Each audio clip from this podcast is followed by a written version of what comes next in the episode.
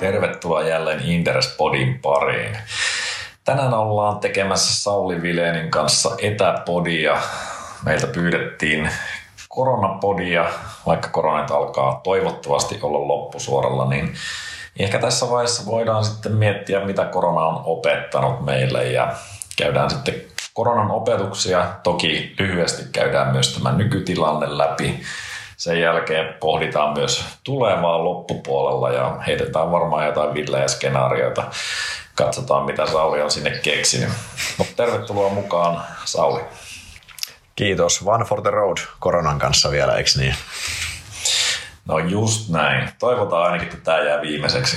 Et tota, Todellakin toivotaan. Päästäisiin vähän, päästäisi vähän niin normaalimpaan elämään tässä. Mutta mä voin aloittaa lyhyesti, missä nyt Suomessa ja maailmalla koronan suhteen mennään. Tämä nyt on oikeastaan vähän semmoista hassua kertaamista siinä mielessä, että, että tota, kaikki voi nämä tilastot itse katsoa.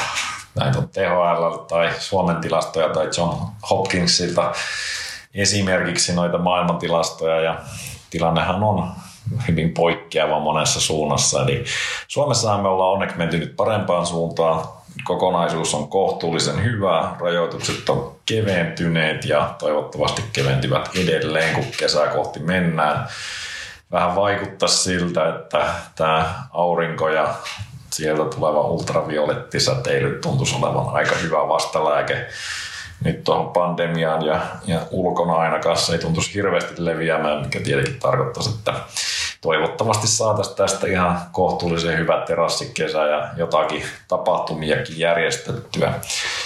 Valitettavasti tietenkin tässä ihan viime viikolla niin noita suuria festareita peruttiin, eli ei tämä nyt niin kuin ihan normaaliin ole menossa. Tämä oli juuri ennen hallituksen tuoreimpia linjauksia. Mutta joka tapauksessa niin täysin normaaliin ei mennä tapahtuma-alalla ainakin nyt kurimus edelleen jatkuu. Ja toki jossain muodossa koronapandemia tulee todennäköisesti vaikuttamaan meidän elämään vielä vuosikausia. Mutta toivona on kuitenkin edelleen se, että kun nyt ainakin riskiryhmät saataisiin rokotettua ja niiden suoja todettaisiin riittäväksi, niin kyllä tässä voitaisiin semmoiseen suhteellisen normaaliin elämään palata. Onko Saulilla lisättävää Suomen tilanteeseen? No loppusuorallahan tässä aletaan olemaan. Et ei, ei, siis on aika, olen itse aika luottavainen, että tässä ei enää seuraavaa merkittävää aaltoa tulla, tulla näkemään, vaan just tämä kausivaihtelu ja sitten jatkuvasti kiihtyvä rokottaminen pitää huolen siitä, että että korona jää taka-alalle. Joo, tämä voi hyvin olla, että koronasta tulee, niin kuin pitkäkestoinen, että se jää meidän rokotusohjelmaan pysyvästi, se on mahdollista, mutta semmoinen, että mä uskon kuitenkin, että se elämä palautuu kohtuullisen normaaliksi ja normaalista tässä niin kuin jo suhteellisen lyhyessä ajassa. Et siinä mielessä niin varsin, varsin optimistin oikeastaan niin kuin se, se, mikä on ainoa pelko, että jos virus vetäisi ässän hihasta niin sanotusti ja pääsisi edelleen lääketiedettä. Eli joku, se on oikeastaan ainoa semmoinen niin kuin pelko, mikä on, mutta toki sen todennäköisyyteen en osaa ottaa kantaa. Tällä hetkellä on ihan rohkaisevia ollut noin tulokset kuitenkin lääketieteen osalta jatkuvasti, noita varianttejakin vastaan. Niin, vaikka niitä variantteja on tullut ja osa on valitettavasti paremmin toimivia tai siis käytännössä pystyvät välttämään noita rokotteita paremmin, niin, niin tota, niihinkin kuitenkin rokotteet antaa ainakin kohtuullisen suojan tällä hetkellä. Mutta se ei tietenkään tarkoita sitä, että sieltä joku variantti voisi vielä tulla takaa vasemmalta ja aiheuttaa seuraavan aallon, mutta tällä hetkellä nyt kuitenkin ollaan hyvinkin toiveikkaassa tilassa siinä, että tämä nyt olisi sitten, että meidän osalta ainakin niin kuin länsimaissa ja Suomessa, niin tämä olisi käytännössä meidän lockdownit olisi nähty ja jos jotain tulee, niin niistä sitten selvittäisi kuitenkin ilman semmoisia merkittäviä taloudellisia vaikutuksia. Niin jos me puhuttaisiin jostain hyvin pienistä paikallisista toimenpiteistä mahdollisesti tai jotain, että hetkellisesti tulisi joku maskisuositus päälle, niin se on aika pientä tähän, mihin tässä nyt viimeinen puoli vuotta taas on totuttu kuitenkin siinä kontekstissa. Niin, just näin. No maailmallahan tilanne ei tietenkään ole ja koronahan tekee huippulukemia jälleen kerran niin kuin leviämisessään siinä mielessä, kun se semmoisessa massiivisessa maassa, missä kuten Intia, niin nyt tehdään ihan hurjia lukemia. Vasta raportoitiin yli 300 000 tapausta päivässä ja, ja nämä on tietenkin sellaisia, että, että se, että onko meillä nyt täällä joku sata deltaa siinä tartunnoissa, niin se jää aika, aika lailla marginaaliin näissä Intian lukemissa. Siellähän nousu on tällä hetkellä eksponentiaalista ja aiemmin oli Brasiliassa ihan niin kuin täysin piru irti. Nyt vähän rauhoittunut siellä. Mutta tämä on tietenkin niin kuin inhimillisesti ajatellen hirveä tilanne, koska Intialla nyt ei välttämättä niitä resursseja oikein ole hoitaa näitä määriä, eikä nyt välttämättä olisi oikeasti kenelläkään, niin kuin, kun tämä mittakaava on niin älytön. Mutta sitten jos me nyt kuitenkin ajatellaan tätä sijoittajien näkökulmasta, niin, niin tota, Intialla nyt ei ihan rehellisesti ole kauheasti, kauhean suurta merkitystä tässä globaalissa osakemarkkinassa, eikä nyt varsinaisesti globaalissa taloudessakaan. Et tota, siinä mielessä niin kyllä se Yhdysvallat, Eurooppa ja jossain määrin Kiina on niin mitä, mitä talouden kannalta on kriittisiä ja mitä pörsseissä seurataan. Ja tosiaan noin rokotukset nyt on edennyt Yhdysvalloissa hyvällä vauhdilla. Talousnäkymä on erinomainen. Ja joo, ongelmia on, mutta kyllähän se iso kuva on koko ajan parempaan päin ja näyttää siltä, että, tai nythän siellä pitäisi olla käytännössä tarjolla rokotteita jo kaikille aikuisille, jos Bidenin on uskominen, niin, niin tota, kyllä se vaikuttaa siltä, että siellä ollaan selvästi voiton puolella, ellei mitään yllättävää tapahdu. Euroopassa kehitys on ollut hitaampaa. Ollaan vähän perässä näissä rokotehankinnoissa oltu koko ajan ja muutenkin niin tuntuu, että meillä byrokratian rattaat liikkuu huomattavan paljon hitaammin, mutta kuitenkin parempaan päin.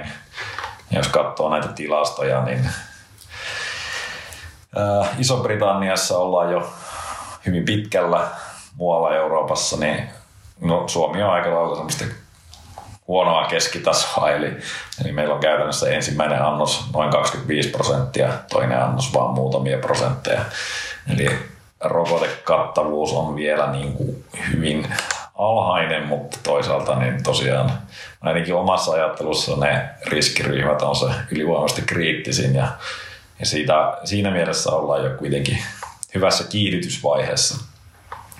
Ja sitten Yhdysvalloissahan ollaan yli 40 prosenttia jo populaatiosta ainakin yhden annoksen saanut ja yli 25 prosenttia täysin rokotettu. Että kyllähän nämä on jo sellaisia, että luulisi näkyvän niin tarttuvuusluvuissa selvästi, vaikka se ei tietenkään täyttä suojaa annakaan se rokote.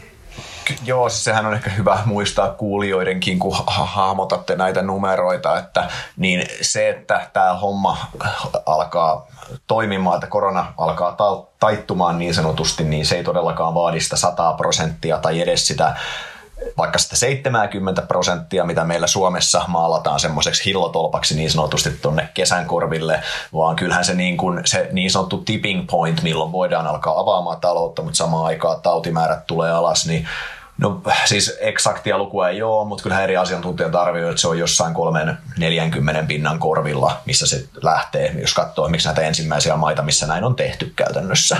Niin siinä mielessä, että me ollaan aika lähellä sitä pistettä jo. Että se, se on mm. hyvä muistaa.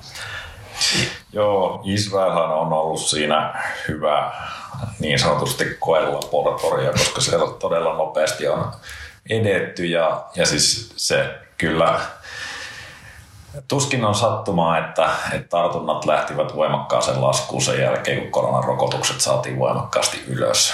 Ja sama aikaan tota... talous on avattu. Se pitää muistaa siellä. Siellä on avattu, siellä on, siellä on käytännössä täysin avattu ja se ei ole silti lähtenyt enää tulee ylös sieltä. Eli tietyllä tavalla Joo. se niin kuin kertoo. Samalla kun tähän toki liittyy edelleen jossain määrin epävarmuutta, että, että on, voi, levittääkö rokotetut myös sitä, miten paljon ne levittää sitä, mutta kuitenkin siis eh, kaikki viittaa siihen, että on sitä ihan pirusti hyötyä, että ollaan rokotettuja ja, ja tota, hyvin todennäköisesti siitä tulee, tai mekin, nekin päästään tietyssä pisteessä sitten avaamaan taloutta ja tämä jää niin kuin taustakohinaksi enemmänkin. Just näin. Sen verran vielä voisin tuohon globaaliin kuvaan tarttua, kun tosiaan on, lähtökohta on se, mihin kaikki tuntuu uskoa, mikä on tällä hetkellä ihan täysin validi oletuskin, että rokotteet on se, mikä tämän homman hoitaa, niin jo hetkellisesti me ollaan länsimaissa täysin eri tilanteessa kuin tuolla kehittyvillä markkinoilla, niin kuin sanoit, mutta onhan myös se, että meillähän koko lääketeollisuus rämppää tällä hetkellä kapasiteettia ylös tätä varten ihan vimmatusti. Meillä tulee uusia, uusia toimivia rokotteita, niin kuin on, on putkessa edelleen tulossa, mitä mistä todennäköisesti joku myös toimii. Eli po, tavallaan kun me mennään vaikka tuonne loppuvuoteen, niin meillä se rokoterepertuari kasvaa ja samaan aikaan meillä niin kuin kapasiteettia tulee lisää, niin myös eh, mä sinänsä uskon, että me ollaan tässä eksponentiaalisella, eksponentiaalisella käyrällä, eli me myös saadaan globaalilla tasolla rokotukset erittäin hyvälle mallille, niin kuin sanotaan seuraavan 12 kuukauden aikana. Todennäköisesti tämän vuoden puolella ollaan jo tosi pitkällä sinänsä, niin kunhan edellytyksenä on vaan se, että ne rokotteet on edelleen toimivia käytännössä. Sittenhän tämä romuttuu, mutta edelleen me, me uskotaan, että se on näin käytännössä. Joo. Ja niin uskoo ekonomistit ja niin uskoo selvästikin sijoittajat, koska osakekurssit on tässä ollut voimakkaassa nousussa. Talousennusteet on kaikki voimakkaassa nousussa ja tietenkin suurin syy siellä on taas nämä elvytyspaketit, mitä nyt erityisesti Yhdysvalloissa on nähty, mutta kyllä tämä optimismi on niin kuin käsi kosketeltavaa, sanotaan näin, että ei olla ainoita, jotka on väärässä, jos, jos sanotaan, että kyllä tässä nyt ollaan voiton puolella ja, ja tota, toivottavasti mahdollisimman nopeasti päästään normaaliin. Mutta oikeastaan mitä voisi tässä vaiheessa miettiä niin semmoista isompaa kuvaa. Mä kuuntelin tässä ennen tätä podia, kun lähdettiin nauttamaan, niin meidän koronapodin noin vuoden takaa ja siellä hyvin epävarmoissa tunnelmissa pohdittiin, että, että mitähän tässä seuraavaksi tapahtuu. Silloin faktoja oli suhteellisen vähän, nythän me ollaan pirufiksuja, jos verrataan siihen, mutta tota, sinänsä ei tarvii hävetä, että optimistisissa tunnelmissa oltiin ainakin sen suhteen, että kannattaako osakkeita ostaa Helsingin pörssistä ja kyllä niitä kannatti näin jälkeenpäin. Olisi voitu olla vielä aggressiivisempia, mutta molemmilla kuitenkin osto-ohjelmat rullasi.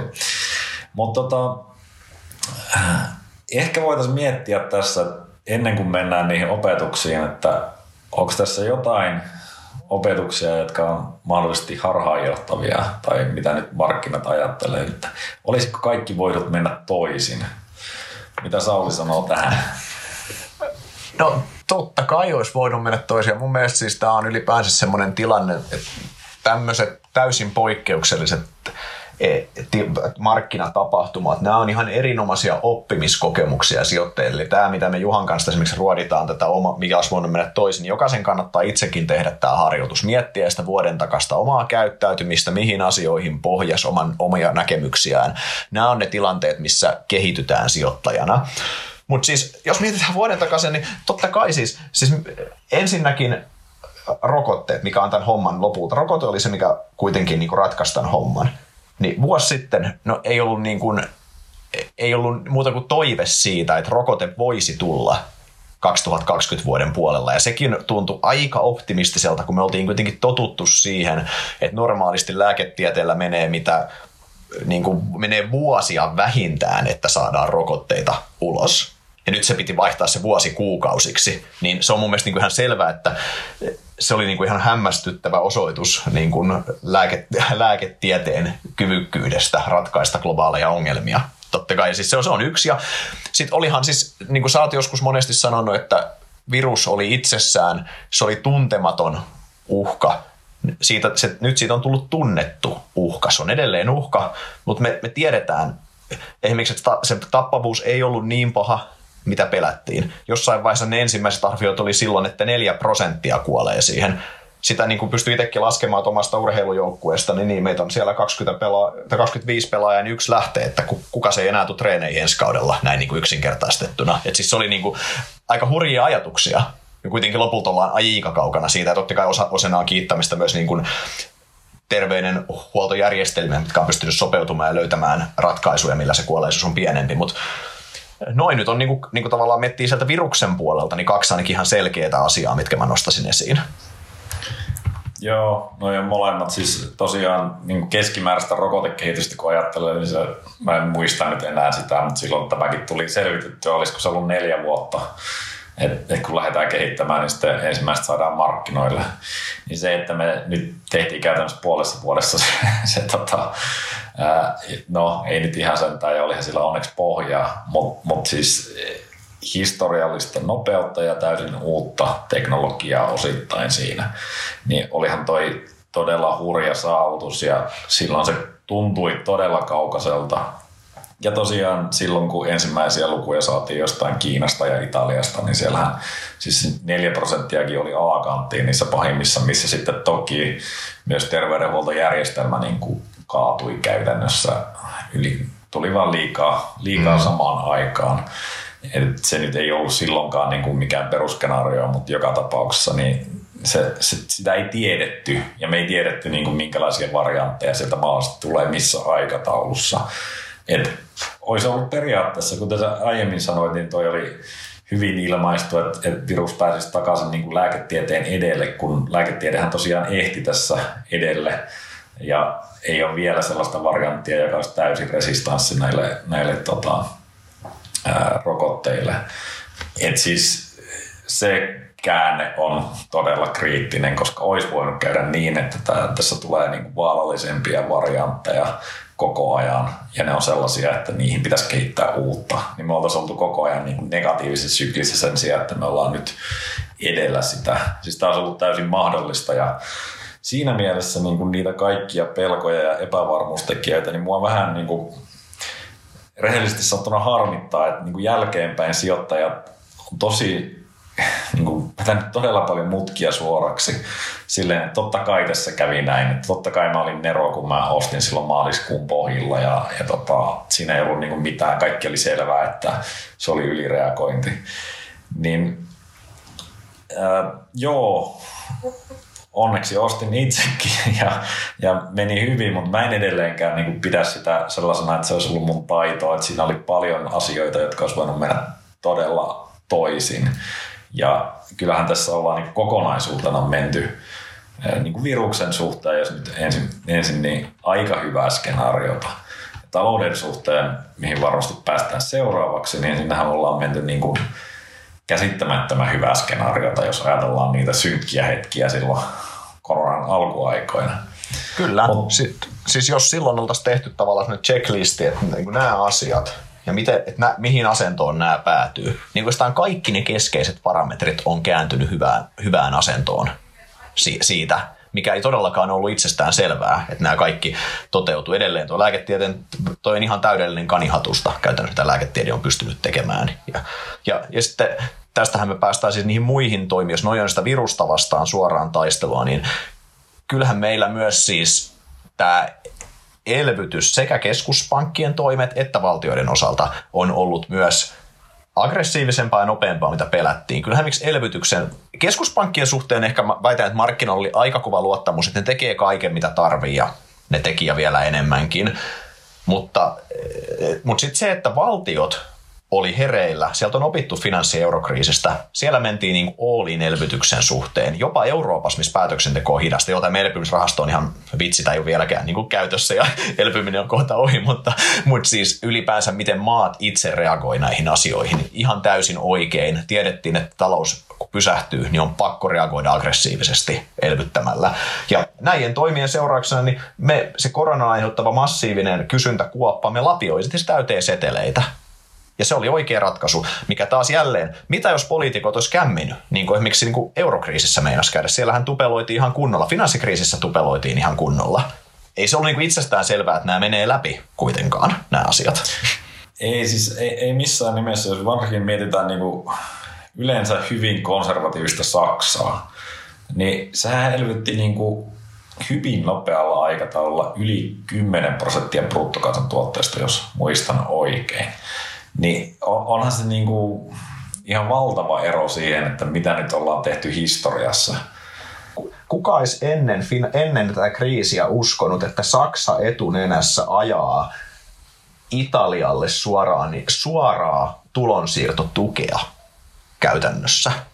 ei, ei niin kuin ainakaan itse olisi uskonut, mä olisin niin superskeptinen ollut. Tässä oli eurokriisin uhat ilmassa. Jos Saksa olisi sanonut, että Italia pärjätkö itsekseen omaan ongelmansa, tämä voisi olla erinäköinen tämä tilanne. Mutta mitä vielä tavalla, että nämäkin kaikki asennot on kääntynyt sijoittajien kannalta tosi mukavaan asentoon. Euron riskit on pienentynyt, kun euron niin kuin euron integraatio on viety eteenpäin ja niin kuin NS-riskejä jaetaan tasaisemmin tietyllä tavalla, niin kuin näin isossa kuvassa, eikö niin? Niin, sijoittajan kannalta kyllä näin, mutta ei mennä politiikka Ei mennä politiikkaan, mutta, sijoittajan, mutta sijoittajan kannalta se tilanne on näin. Mm. Ja siis, mm. Mutta mut sekin on mikä on hyvä muistaa sijoittajien, että joo, nämäkin asiat toteutu tosi hyvin, mikä on tosi ihan mahtavaa siis näin, näin toteutuu, koska se vaihtoehto näille kaikille olisi ollut aika huono. Mutta on hyvä muistaa, palataan niihin vuoden takaisin, niihin pimei, vähän reilu vuoden takaisin, taitaa olla aika tasan 13 kuukautta nyt siitä, niin eh, niihin pimeimpiin hetkiin kesken koronakriisiä, kun jokainen muistaa varmaan se hetken, kun Fedi tuli niin kuin ennen markkinan avausta sunnuntai-yönä silloin, vaan että Allin käytännössä tekevät niin kuin ihan kaiken. Ja se ei meinannut riittää markkinoille. Et siinä mielessä sitten se totta kai Fedi tuli teki vielä lisää ja sitten se, sit se niin kuin rauhoitti markkinat riitti, mutta kyllähän hyvä muistutus vaan siitä, miten pelästyneessä tilassa markkinat oli, ja jos keskuspankit ja valtiot eivät olisi reagoineet, tämä olisi voinut luisua myös erittäin huonoon suuntaan tämmöiseen, niin kuin tästä olisi saanut sitten tämmöistä, siitä saa, sen polun päästä löytyy sitten näitä dystopiaskenaarioita, mitä mediassakin on, on piirretty. Siis totta kai siis keskuspankit ja valtiot teki täysin oikein, että sinne ei menty, se oli niin kuin kriisin hoidosta keskuspankille ja valtioille isossa kuvassa niin globaalilla tasolla niin annan erittäin hyvät pisteet. Mutta joka tapauksessa pointti se, että ei missään nimessä ollut riskitöntä tämä kaikki. Tai niin, kuin... niin, eikä se ostaminen silloin ollut helppoa. Ei, ei ollut semmoinen fiilis. Nythän se tuntuu, että totta kai toi oli halpaa ja, ja eihän siinä mitään, tämä korona hoidetaan.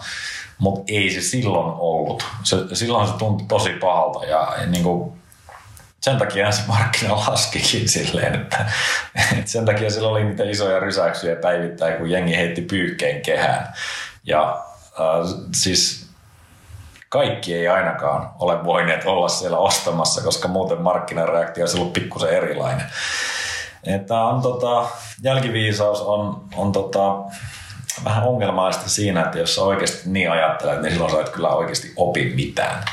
Et kannattaa vähän pyrkiä. Jos on niin joku sijoituspäiväkirja tai muu vastaava, me ollaan Saulin tässä niin onnellisessa asemassa, kun me ollaan tästä höpötelty ja kirjoitettu kaikenlaisia kirjoituksia, niin sitten sinne voi helposti palata niin kuin siihen mielen maisemaan, mutta, mutta jos ei ole tällaista julkista kanavaa, niin toivottavasti on joku sijoituspäiväkirja, koska se, se antaa sitä pohjaa sitä tunnelmasta, että mikä se silloin oli ja mitä mielessä liikkui silloin et todennäköisesti se ajatus ei ollut, että joo, että vuoden päästä ollaan sata pinnaa korkeammalla, koska kaikki nämä asiat tapahtuu, mitä tässä checklistissä oli, koska se silloin tuntui hyvin kaukaiselta ainakin itselle.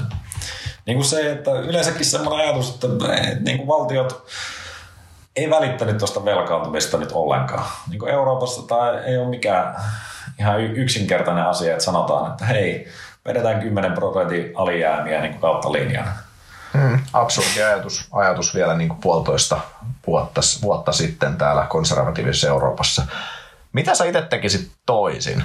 Jos tekisit, varmaan jotain tekisi toisin niin kuin siellä vuoden takaisena aikana. Ja oikein vastaus ei ole tuosta sit lisää guuteita, mutta, tota, mutta oikeasti sä oot totta kai miettinyt kanssa tätä.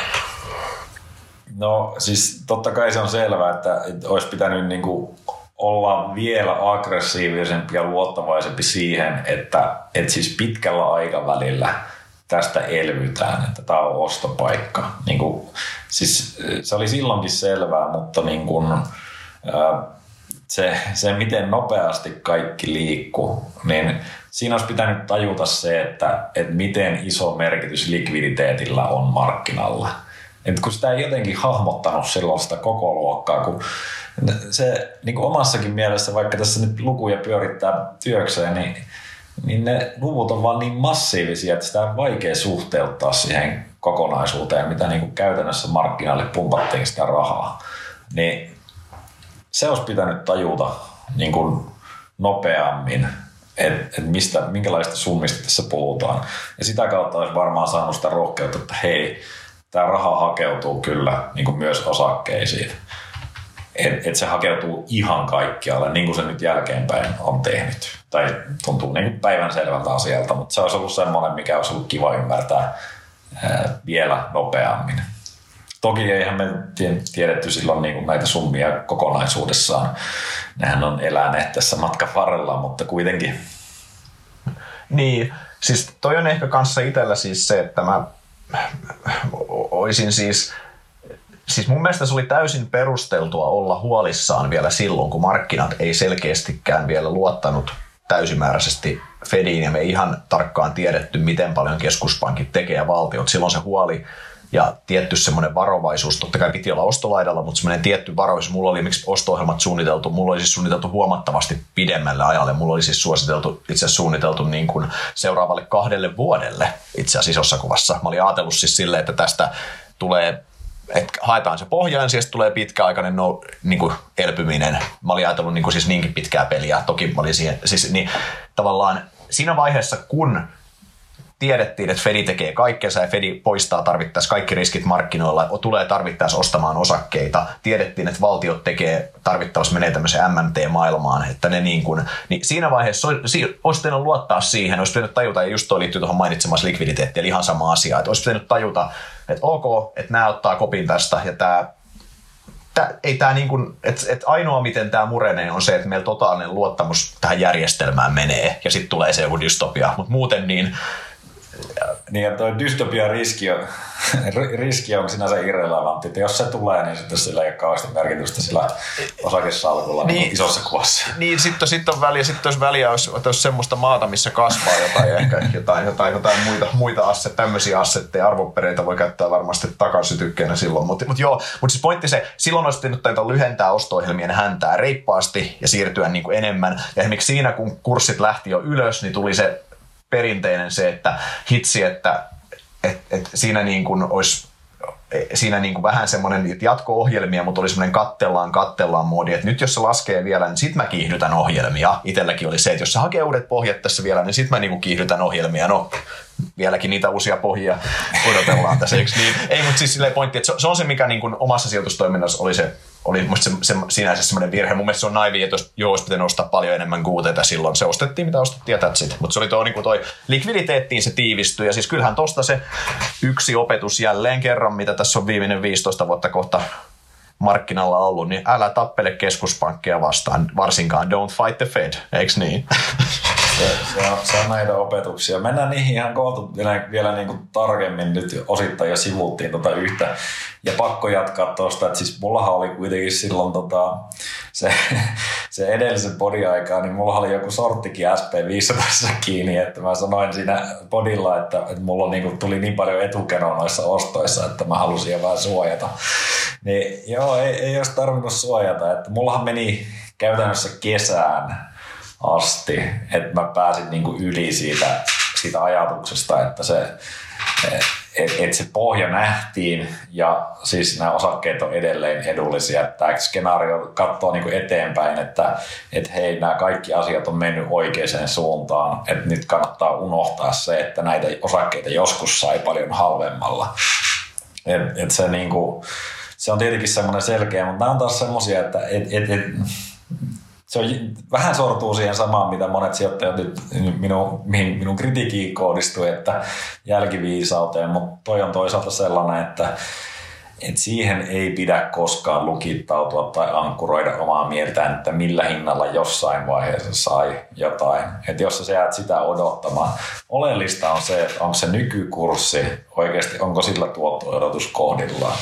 Ja yritä hahmottaa myös siinä, että siinähän välillä riskit pieneni todella paljon. Et siinä kuitenkin nähtiin, että markkina vakautui. Ja se on vain edelleen niin itselle nouseviin kurssiin ostaminen. Se sitä pitää reenata vieläkin. Ei perhana pysty, niin kuin, hankalaa se on edelleen. Posin kautta sitä voi tällä hetkellä treenaa joka päivä pörssissä. se on mutta, onhan, mutta siis semmoinen vielä yksi, yksi mikä tavallaan itsellä kanssa tuossa, siis tämä ei ole sinänsä mikään niin kuin, mikä siis tämä ei ole sinänsä, mitä, mitä en tekisi toisin, mutta hyvä ehkä muistaa myös se, että kun pörssit tuli alas, niin Yhdysvalloissa S&P 500, niin oli, oli, oliko se niin kuin absoluuttisesti ihan räikeän halpa silloin, missä se oli? Ei se, ei se ollut missään nimessä kallis, mutta eihän se niin kuin ollut esimerkiksi lähelläkään niitä tasoja, missä jossain edellisissä kriiseissä on käyty niin kuin valuaatioperspektiivistä katsottuna. Et siis se oli niin kuin enemmänkin S&P 500 valuaatio lähenteli siinä, oltiin niin kuin jonkin verran historiallisen tason alapuolella.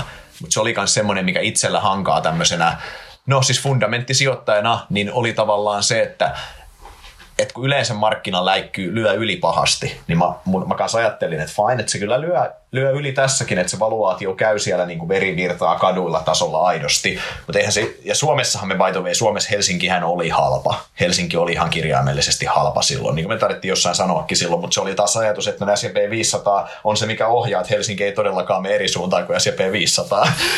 Niin, tämän takia me oltiin siinä podissa nimenomaan varovaisia. Siis silloin mm. siinä podissa me nimenomaan sanottiin, että SP500 se P oli, oli niin kuin 24.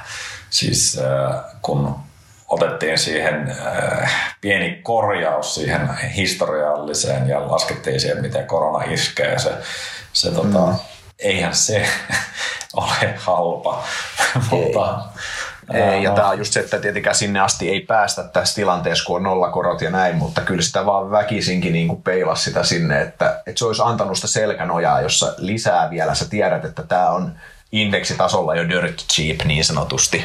Mm. Si- siitä olisi pitänyt tajuta nimenomaan se likviditeetti, koska silloin mä luulen, että me olisi, mä olisi ymmärretty, että hetkinen tämä arvostus, niin kuin, me ei voida vaan sitä P-tä katsoa, mutta tämä on taas tätä.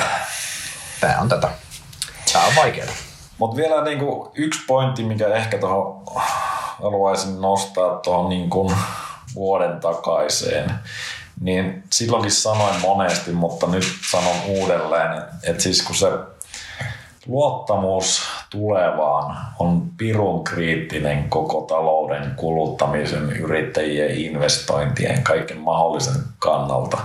Ja sehän säilyi niin kuin, tai se saatiin takaisin näillä elvytystoimilla niin kuin käsittämättömän hyvin. Et, et meillähän ei ollut niin kuin semmoista, siis joo, pahimmassa vaiheessaan kaikki leikkasi niin kuin kaikesta. Mutta se meni tosi nopeasti ohi loppujen lopuksi. Tuli se luottamus, että tästähän niin selvitä. Ja se oli vähän, tai se tuli niin kuin todella yllättäen, ja ei ehkä uskonutkaan silloin, että, että tämä nyt näin hyvin menee. Ja varsinkin siis se, että miten pieneen osaan loppujen korona iski niin kuin silleen kunnolla. Mm. Niillähän nyt oli varmasti, tai on, ollut, on edelleen niin kuin ollut pitkä kärsimysnäytelmä siinä, mutta, mutta sitten se, että, että, se sektori oli niin pieni kuitenkin, mihin se tota, voimalla iski.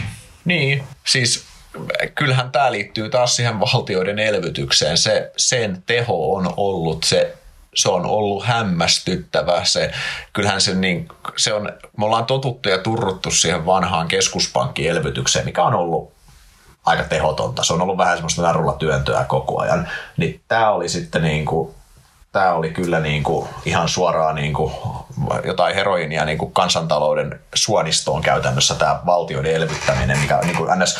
suoraan jaettiin rahaa kansalle. Ja se on ihan jälkeenpäin, se on niin kuin itsestään selvää, että se on niin tehokasta. Jos miettii, että pörssikursseja boostataan ylös tai omaisuusarvoja, niin se valuu sinne niin kuin top yhdelle prosentille tai top 10 prosentille. Se, että kaikille tuloluokasta riippumatta lyödään tuhat dollaria tassuun, niin yllättäen se raha meneekin vähän tehokkaammin kulutukseen, eikö niin? Siis sille, että, ja sehän on ollut se, että sen kautta pystyttiin ylläpitämään sitä luottamusta, ja sittenhän me, sittenhän me nähtiin näitä hullunkurisia näitä trendejä, että, tai hullunkurisia, mutta niitä ihan massiivisia massiivisia siirtymiä, että kun ei, ei lähettykään pattajalle ja näin, niin sitten lähettiinkin mökille ja ostettiin uusi kiuas sinne, eikö niin?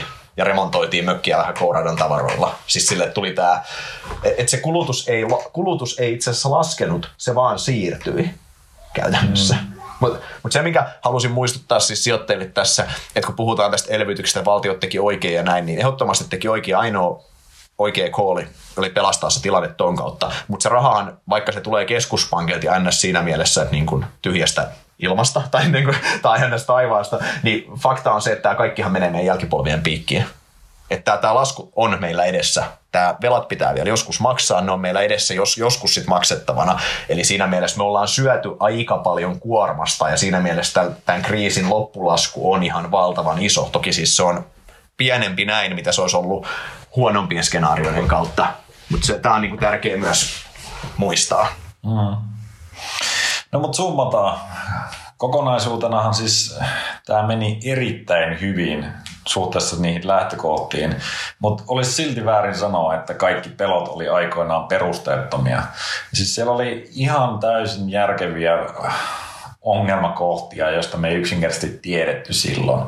Ja se on silloin ymmärrettävää, että, että niin kuin oli todella epävarmat fiilikset. Tietysti siellä oli semmoista hysteriaa, joka meni täysin yli, mutta ei tosiaan voitu tietää, miten nämä kaikki muuttujat liikkuu. Tieteellistä näyttöä oli erittäin vähän, ei ollut tietoa mutaatioista, ei ollut rokotetta, ei ollut tietoa, että miten tota, millä aikataululla se saadaan kehitettyä. Talouden suhteen oli hyvin vähän tietoa mistään konkreettisista toimista. Niin kyllähän nämä tosiaan kääntyi erittäin hyvään asemaan. Ja sit sen takia niin musta tuntuu, että on vähän sellainen virheellinen käsite, että koronalla ei ole niin mitään vaikutusta ollut talouteen. Siis me oltaisiin ihan jumalattomasta suossa, jos näitä toimia ei olisi tehty. Et siis ei, ei tämä nyt nyt jossain näkee, että media on taas huolestunut noista koronatartunnoissa, kun Intiassa leviää ja niin edelleen. Siis ei se, siellä sillä ei ole kauheita vaikutusta, mutta kyllä sä nyt voit oikeasti miettiä, että talous olisi täysin polvillaan, jos meillä olisi lockdown ilman mitään tukitoimia, ilman lisää likviditeettiä ja muuta vastaavaa.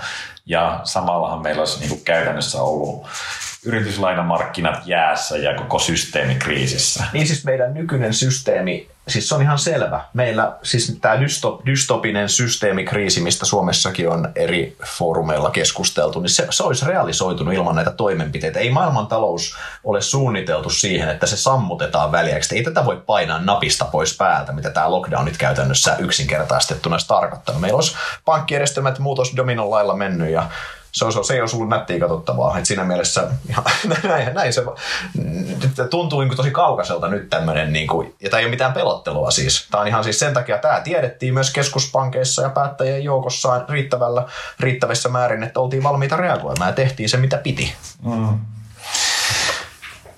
Joo, ja tosiaan näitähän niin kuin on aika, aika hankala. Silloin mietittiin just, että miten näitä niin kuin eri asioita arvotetaan niin sanotusti. Kun toisella puolella on, että korona tulee viemään ihmishenkiä, ei tiedetty miten paljon, millä prosentilla. Ja sitten toisella tiedettiin, että jos me laitetaan lockdownin, niin talous tulee kärsimään todella paljon. Kyllähän tästä nyt aika hyvä balanssi löydettiin niin kuin länsimaissa yleisesti. Ehkä Yhdysvallat meni vähän niin kuin miten sattuu, siellä nyt politiikka oli tota omanlaisensa, mutta, mutta niin kuin yleisesti niin aika hyvin taiteiltiin sen läpi, tasapainoiltiin suhteellisen järkevästi, vaikka kaikki varmaan jälkeenpäin taas voi miettiä, että eh, ensimmäiset toimet oli liian voimakkaita ja sitten olisi pitänyt taas toisaalta niin kuin tukea nopeammin. Ja se täytyy sanoa, että niin kuin Suomen osaltahan me ollaan mielestäni niin kuin luistelemassa tästä kriisistä suhteellisen puhtain paperein, mutta ei todellakaan niin kuin omien ansioiden takia. Siis terveydenhuoltojärjestelmälle kuuluu tietysti iso kunnia, mutta talouden suhteen niin kyllähän me ollaan niin kuin enemmänkin vapaamatkustajia oltu tässä muiden elvytyksessä ja siinä, että muut on hoitanut näitä. Vientivetoinen Suomi pääsee tässä niin kuin myös eteenpäin ja, ja elpyy oletettavasti ihan mukavasti, mutta siis en nyt ottaisi kauheasti kunniaa tuonne niin meidän, meidän päättäjien suuntaan, että miten tämä koko homma on hoidettu. Että, että enemmänkin niin voi olla onnellinen siitä, että muut on pystynyt reagoimaan huomattavan paljon nopeammin, kehittämään ne rokotteet ja muut vastaavat ja ollaan tota, sitä kautta onnistuttu ihan kohtuullisen hyvin.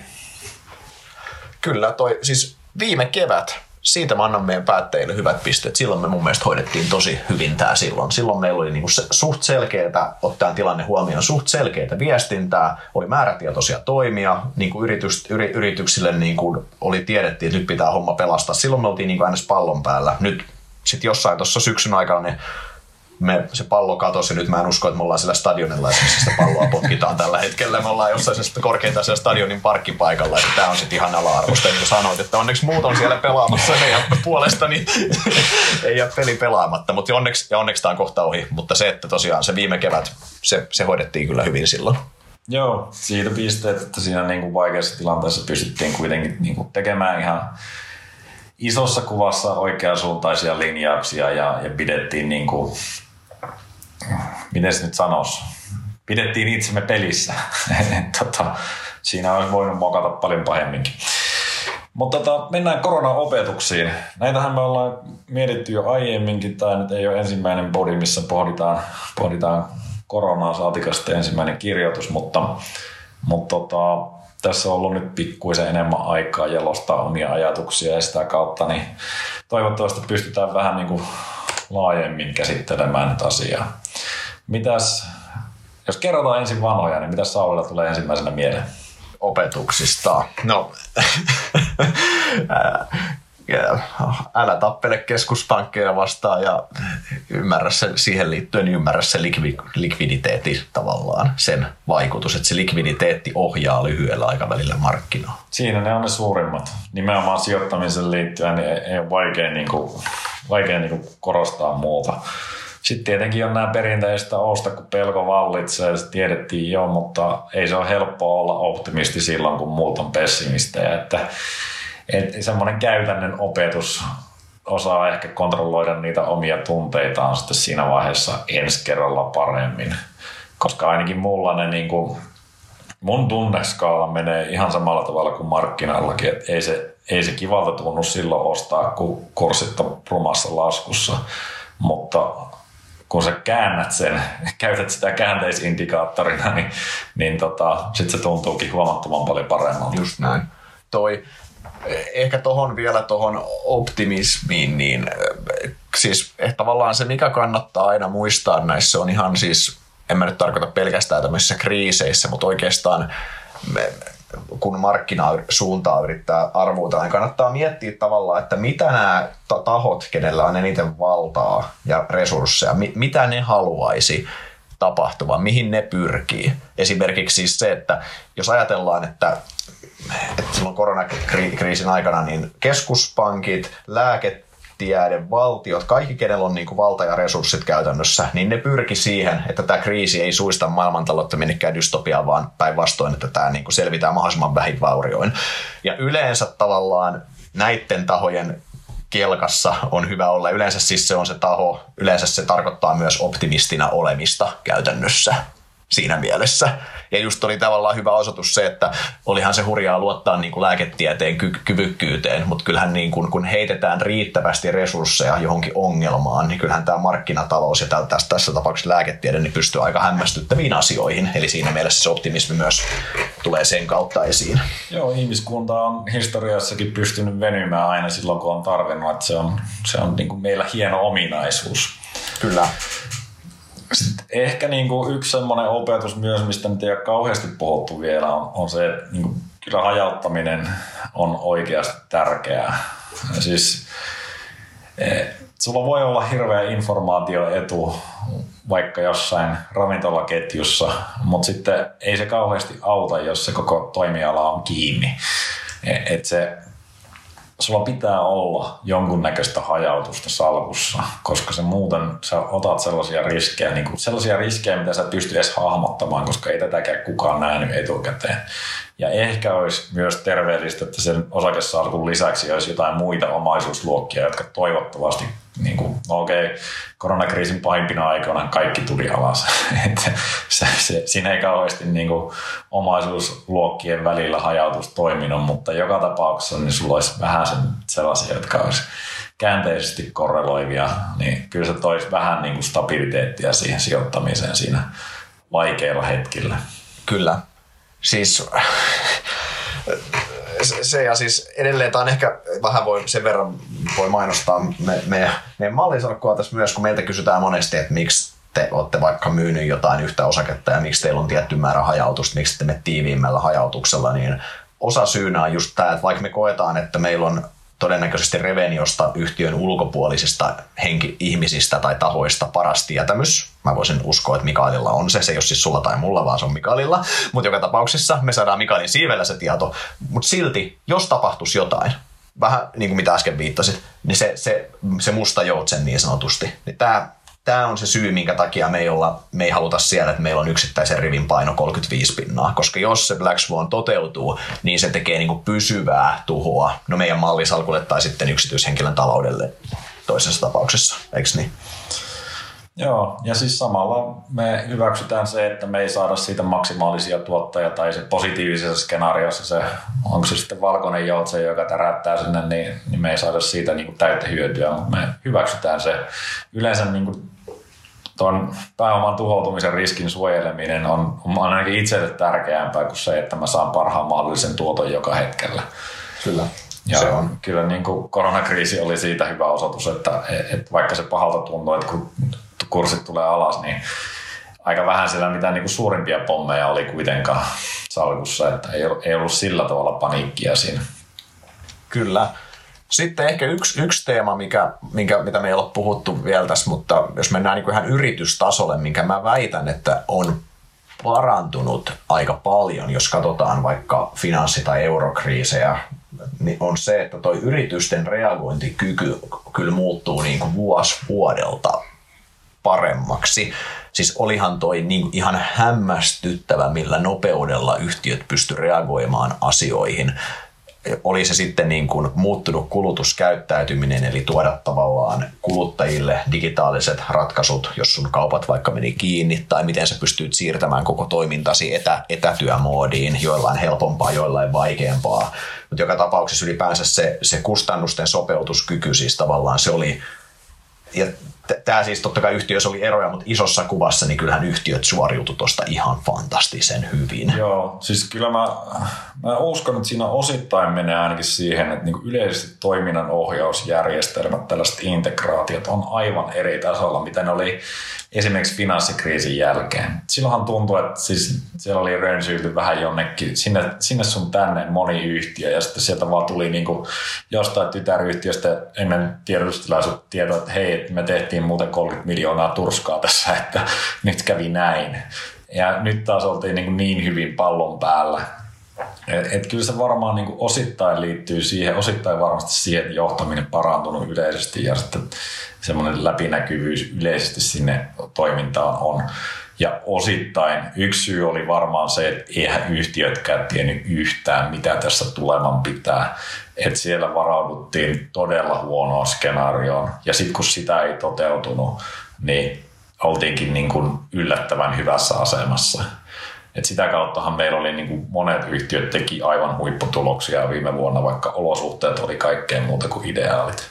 Niin ja siis osa teki huipputuloksia, osa vältti katastrofin. Edelleen on monesti käyttänyt esimerkkinä, mutta kyllähän niin kuin se, se, mitä vaikka Noho teki, minkä melkoinen Amerikan temppu, minkä ne teki, joo, siis se oli eri asia, että kannattiko ajaa siihen kriisiin niin kuin tyhjällä, tase, tyhjällä kassalla, se on eri juttu, mutta siinä vaiheessa, kun siinä oltiin kriisissä, niin tavallaan, että selvittiin melkeinpä kuivin jaloin siitä heng, edes niin kuin hengissä ja se, että osakkeomistajien varallisuutta ei tuhottu merkittäviä määriä, niin ihan niin kuin, ihan älyttömän hyvä suoritus. Ja tämmöisiä vastaavia esimerkkejä, oikein nohon ääriesimerkki, mutta löytyy niin kuin, Helsingin pörssistä löytyy siis paljon semmoisia niin kuin 10 plussan suorituksia firmoilta. Joo, kyllä. Siis ihan kokonaisuudessaan niin sehän niin kuin viime vuoden tuloskehitys, jos ajatellaan taas sitä, niin kuin sitä aikaa, kun joka päivä tuli tiedote, että me vedetään ohjeistus pois, että me ei tiedetä yhtään, mitä tässä tapahtuu. Ja sitten sitä lopputulosta, minkälaisia tuloksia siellä tehtiin, niin on, on siinä niin kuin käsittämätön ero. Et siis me ei oltu ihan ainoita, jotka oli pihalla siitä, että minkälaisia tuloksia tulee Helsingin pörssiyhtiöitä siinä pahimmassa vaiheessa. Totta kai siihen liittyy se, että tämä skenaariokin, mistä aiemmin puhuttiin, niin meni paljon paremmin, mitä olisi silloin pahimpina aikoina kuvitellut, mutta toisaalta sitten se reagointikyky niin oli kyllä kiitettävällä tasolla noin yleisesti. Mm-hmm. Mitäs muuten opetukset, niin tota, tällainen ristiriitainen pointti, mutta siis äh, markkina on Siis osakemarkkina on yleisesti fiksu. Siis se, se, ei ole, se, se ei ole aina oikeassa, eikä tietenkään niin kuin näin jälkeenpäin ajatellen, niin olisiko maaliskuun romahdusta pitänyt tapahtua? No ei periaatteessa, niin, mutta siis jälleen siinä tilanteessa, mitä silloin oli, niin olihan siinä ylilyöntiä, mutta ei ne huolet ollut edelleenkään täysin perusteettomia ja tilanne olisi voinut olla hyvin erilainen. Niin markkina voi olla hölmö, mutta sitten mm-hmm. kyllä sitä kannattaa kuunnella, jos se nyt puoli vuotta putkea esimerkiksi nousee, niin ei se, ei se johdu pelkästään siitä, että, että siellä niinku spekuloidaan, että joku rokote saattaa joskus tulla. Et, et sitä pitää edelleen osata kunnioittaa myös niinku poikkeustilanteissa, että se on yllättävän fiksu monella tavalla. On, ja siis kyllähän muistan silloin, ke, ke, olisiko ollut kesän korvilla, kun kesän korvilla, kun taisi olla Heikkilän Mika, kuka sen sanoi, kun juteltiin, niin se totesi, että markkinahan yrittää sanoa, sanoa meille käytännössä, että me saadaan tämän vuoden aikana vielä niin kuin toimiva rokote, mikä tuntui silloin niin kuin absurdilta, eikä Mikalla ollut siis mitään sen parempaa lääketieteellistä tietämystä varmasti kuin vaikka meikäläisen, mutta se oli mielestäni hyvin, hyvin tiivisti sen pointin, että näinhän se markkina yritti sanoa, koska markkina, tai markkina näki ulospääsyn tästä kriisistä ja siinä vaiheessa oli oikeastaan tietoa, että se on ainoa vaihtoehto, on se rokote ja niinhän me sitten lopulta saimme rokotteet ja nyt ollaan tässä loppusuoralla käytännössä mm. tämän suhteen. Et siinä mielessä kyllä markkina, kyllä siis markkina on siinä, mutta siinä jos kuulostaa monesti, voi kuulostaa hölmöltä, mutta mä allekirjoitan kyllä täysin, että markkina on yllättävän yllättävän fiksu. Joo, ja sitten sit vielä me, me... Toki kun tuntuu vaita vielä oudolta puhua näin, kun samaan aikaan katsoo, mitä jossain GameStopissa tai siinä New Yorkin New Jerseyn Delissä tapahtuu, mutta, tota, mutta siellä, ehkä jos puhutaan niin kuin indeksitasolla, niin ehkä siinä se on ihan fiksu. Yhtiötasolla sitten on asia erikseen. Joo, ja eikä tietenkään niin kuin, tämä ei päde kaikkien, kaikkien että meidän viesti osakepoiminnan merkitys korostuu on edelleen validi.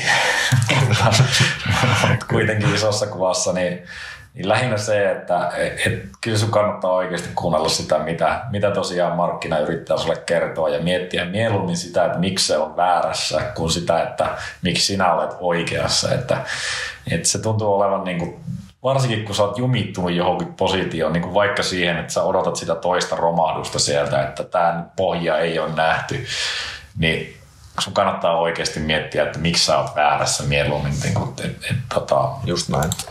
Ja yleisesti vielä viimeinen markkinahajottaminen on hankala. Se, se, sitä se on niin varsinkin tällaisessa poikkeustilanteessa, joo sä voit aistia sitä tunnelmaa silloin kun epätoivo on niin kuin täysin valloillaan, niin hyvin todennäköisesti sä teet hyvät kaupat, kun sä ostat järkeviä yhtiöitä. Mutta tota, Kyllä. on se niin kuin se lyhytaikaisien liikkeiden ainakin fundapohjalta katsoo just P-lukuja tai muuta vastaavaa, niin on se pirun hankala. Et, et, tuollaisessa tilanteessa varsinkin, missä sulla ei oikein sitä tukea, että missä mennään. Ja se ei tarkoita muuten, että fundat olisi niinku turhia. Nämä loppujen lopuksi nyt nähdään, että kun tässä posariaaltoa katsotaan, niin kyllä ne fundat sieltä tuli niin kuin periaatteessa ihan oikeassa aikataulussakin, jos ajatellaan, miten markkina katsoo mm. eteenpäin.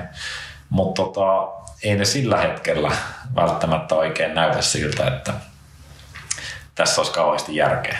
Ei, ja tuohon, tuohon markkina-ajottamiseen mä ehkä siihen niin toisin toisen kulman vielä, siis sinänsä samaa pointtia, mutta se, että niin kuin, no klass, erittäin klassinen, mutta pysy sijoitustrategiassa. Sitä oli myös se, mitä silloin koronan aikaan toitotettiin, kun eri, kysyttiin mediassa, että mitä pitää tehdä. Niin, siis tavallaan se, että et tietyllä tavalla, jos sun strategia on vaikka, niin kuin mä voisin kuvitella tämän podin kuuntelijoilla aika monilla on, että ostat aliarvostettuja osakkeita tai ostat jotain tietyn tyyppisiä osakkeita, niin keskitys siihen strategiaan.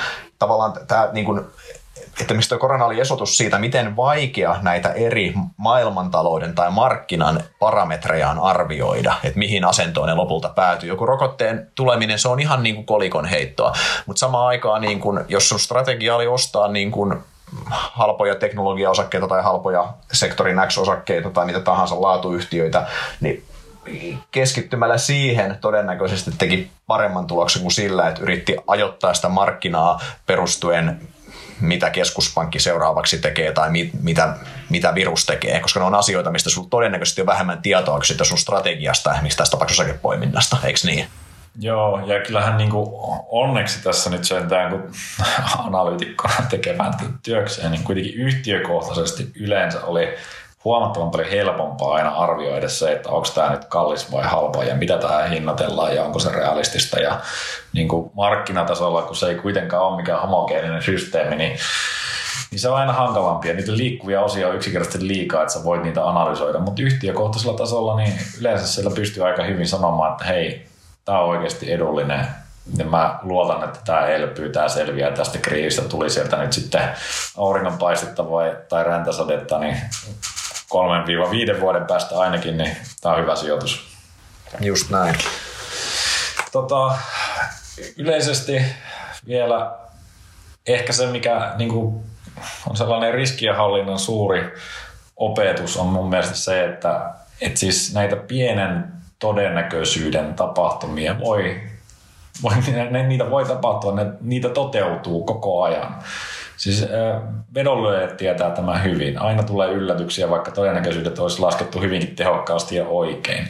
Siis se, kukaan ei ollut varmasti varautunut niin koronapandemiaan, mutta yleisesti niin tämä, näitä vaan tulee silloin tällöin. Tapahtuu pienen todennäköisyyden tapahtumia, joilla on todella dramaattisia vaikutuksia. Ja siis analyytikoillahan nämä on yleensä tosi hankalaa aina argumentoida niitä niin kuin erilaisia riskejä, jotka on erityisesti pienellä todennäköisyydellä. Koska jos se todennäköisyys on 10 prosenttia, että kaikki menee niin kuin pieleen ja 90 prosentissa se käytännössä onnistuu erittäin hyvällä tuotto-odotuksella, niin todennäköisesti sä oot siinä positiivinen siinä keisissä ja, ja todennäköisyydet ja tuotto-odotukset on sun puolella. Mutta sitten jos se 10 prosenttia kuitenkin toteutuu, niin sun pitää kyllä onnistua siinä kommunikoinnissa äärimmäisen hyvin, jos sä haluat sitten saada ymmärrystä sijoittajilta, jotka on siinä menettänyt rahaa. Et tota, aina tulee yllätyksiä. Se on oikeastaan sellainen yksi asia, mikä, mitä korona opetti konkreettisesti. Mm, kyllä. Onko Sauli sulla vielä muuta Tossahan, noi, tossahan varmaan noin opetukset. Lähdetäänkö spekuloimaan tulevaisuutta? Spekuloidaan lyhyesti tulevaisuutta. Sitähän tässä varmaan kaikki kiinnostaa ja me ollaan näköjään puhuttu tässä jo yli tunti niin historiasta. kun on hyviä juttuja, niin aika menee kuin silmä. Tätä. Niin, saa nähdä mitä kuuntelijat on mieltä, mutta, mutta tota, nyt tämän hetken suuressa pohdinnassahan on kysymys, miten kulutuskäyttäytyminen muuttuu nyt tulevaisuudessa. Kun tästä pandemiasta jossain vaiheessa päästään, elämä normalisoituu, ihmiset pääsee ravintoloihin ja muualle. Mikä on Saulin arvio, että, että tota, minkälainen muutos me tullaan näkemään ja missä vaiheessa? No siis mun mielestä on ihan selvää, että siis tämä nykyinen tila ei ole, tämä on aika Tämä on aika ääripää, totta kai, että meidän kulutusmielessä, mutta siis mä en usko myöskään, että me palataan ihan niihin vanhoihin tapoihin, vaan se totuus on jossain sen välissä. Eli osa näistä trendeistä on, on pysyviä ja osa on sitten, tota, osa on, osa on sitten väliaikaisia. Eli, eli tota, niin kun, vaikka nyt, no, jos tähän nyt koto, kotoiluun lähdetään vaikka purkamaan yhtenä, niin niin kyllä me matkustamme jatkossa, nyt me ei matkusta ollenkaan, me matkustetaan jatkossa, me yhtä paljon, no ei välttämättä hirveästi, mä uskon, että hirveästi vähempää matkustetaan, mutta vietetäänkö me enemmän aikaa kotona tai niin kuin mökillä tai jossain? Todennäköisesti joo, koska etätyöt taas tulee yleistyä tämän kautta pysyvästi mun mielestä. Ja sitten taas esimerkiksi liikelentäminen vähenee, se on ihan selvä. Eli me vietetään enemmän aikaa siinä mielessä kotona, niin siis että siinä mielessä mä mutta mut siellä alla on mun mielestä niin sijoittajan kannalta ihan älyttömän tärkeää tunnistaa siellä alla niissä omissa yhtiöissä just ne trendit, että missä se trendi on rakenteellisesti muuttunut, vaikka nyt siis sanotaan tämä etätyö nyt tämmöisenä trendinä, vaan se on aika helppo sanoa, että etätyön määrä tulee kasvamaan. Ja se on, se on, niin kuin, se on, trend, se on, se on ihan selkeä trendin kiihtyminen kautta trendin muutos. Ja sitten taas joku lomamatkailu, niin henkkohteen usko, että se lomamatkailu että suht nopeasti takaisin sinne. En mä näe niin kuin syytä, kun viru, tai virustilanne on normalisoitunut, että miksi me ei haluttaisi enää matkustaa jatkossa.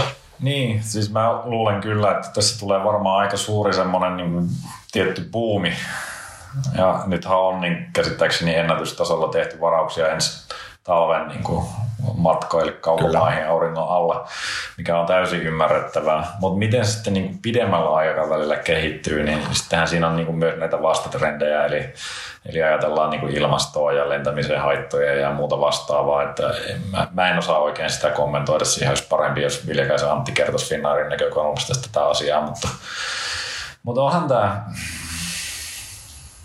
ly, niin lyhyellä aikavälillä nähdään, niin kuin sanoit, tuommoinen selkeä niin kuin patoutuneen kysynnän purkautuminen. Siitä, kannattaa, siitä ei kannata ekstrapoloida mitään. Se, että meillä on niin kuin, voin luvata, että meillä kun tuossa terassit aukeaa, niin ne on kuule, ne on ammuttu aivan viimeistä paikkaa myöten täyteen. Mä luulen, että Juha ja Sauli on vallannut kaksi paikkaa ainakin sieltä meinaa myös. Niin, siis se on selvää, että ne on ammuttu täyteen, mutta myös se, että sitten tulee piikki ja sitten se normalisoituu sinne jonnekin tasolle. Mihin se normalisoituukaan käytännössä? Niin tämä on niin kuin, siis sinä, sinänsä, että tämä on se, mutta, mutta, tuosta tosiaan niin sijoittajien ei pidä lähteä myöskään ekstrapoloimaan sitä käytännössä, vaan hahmottaa sitä pitkän aikavälin trendiä.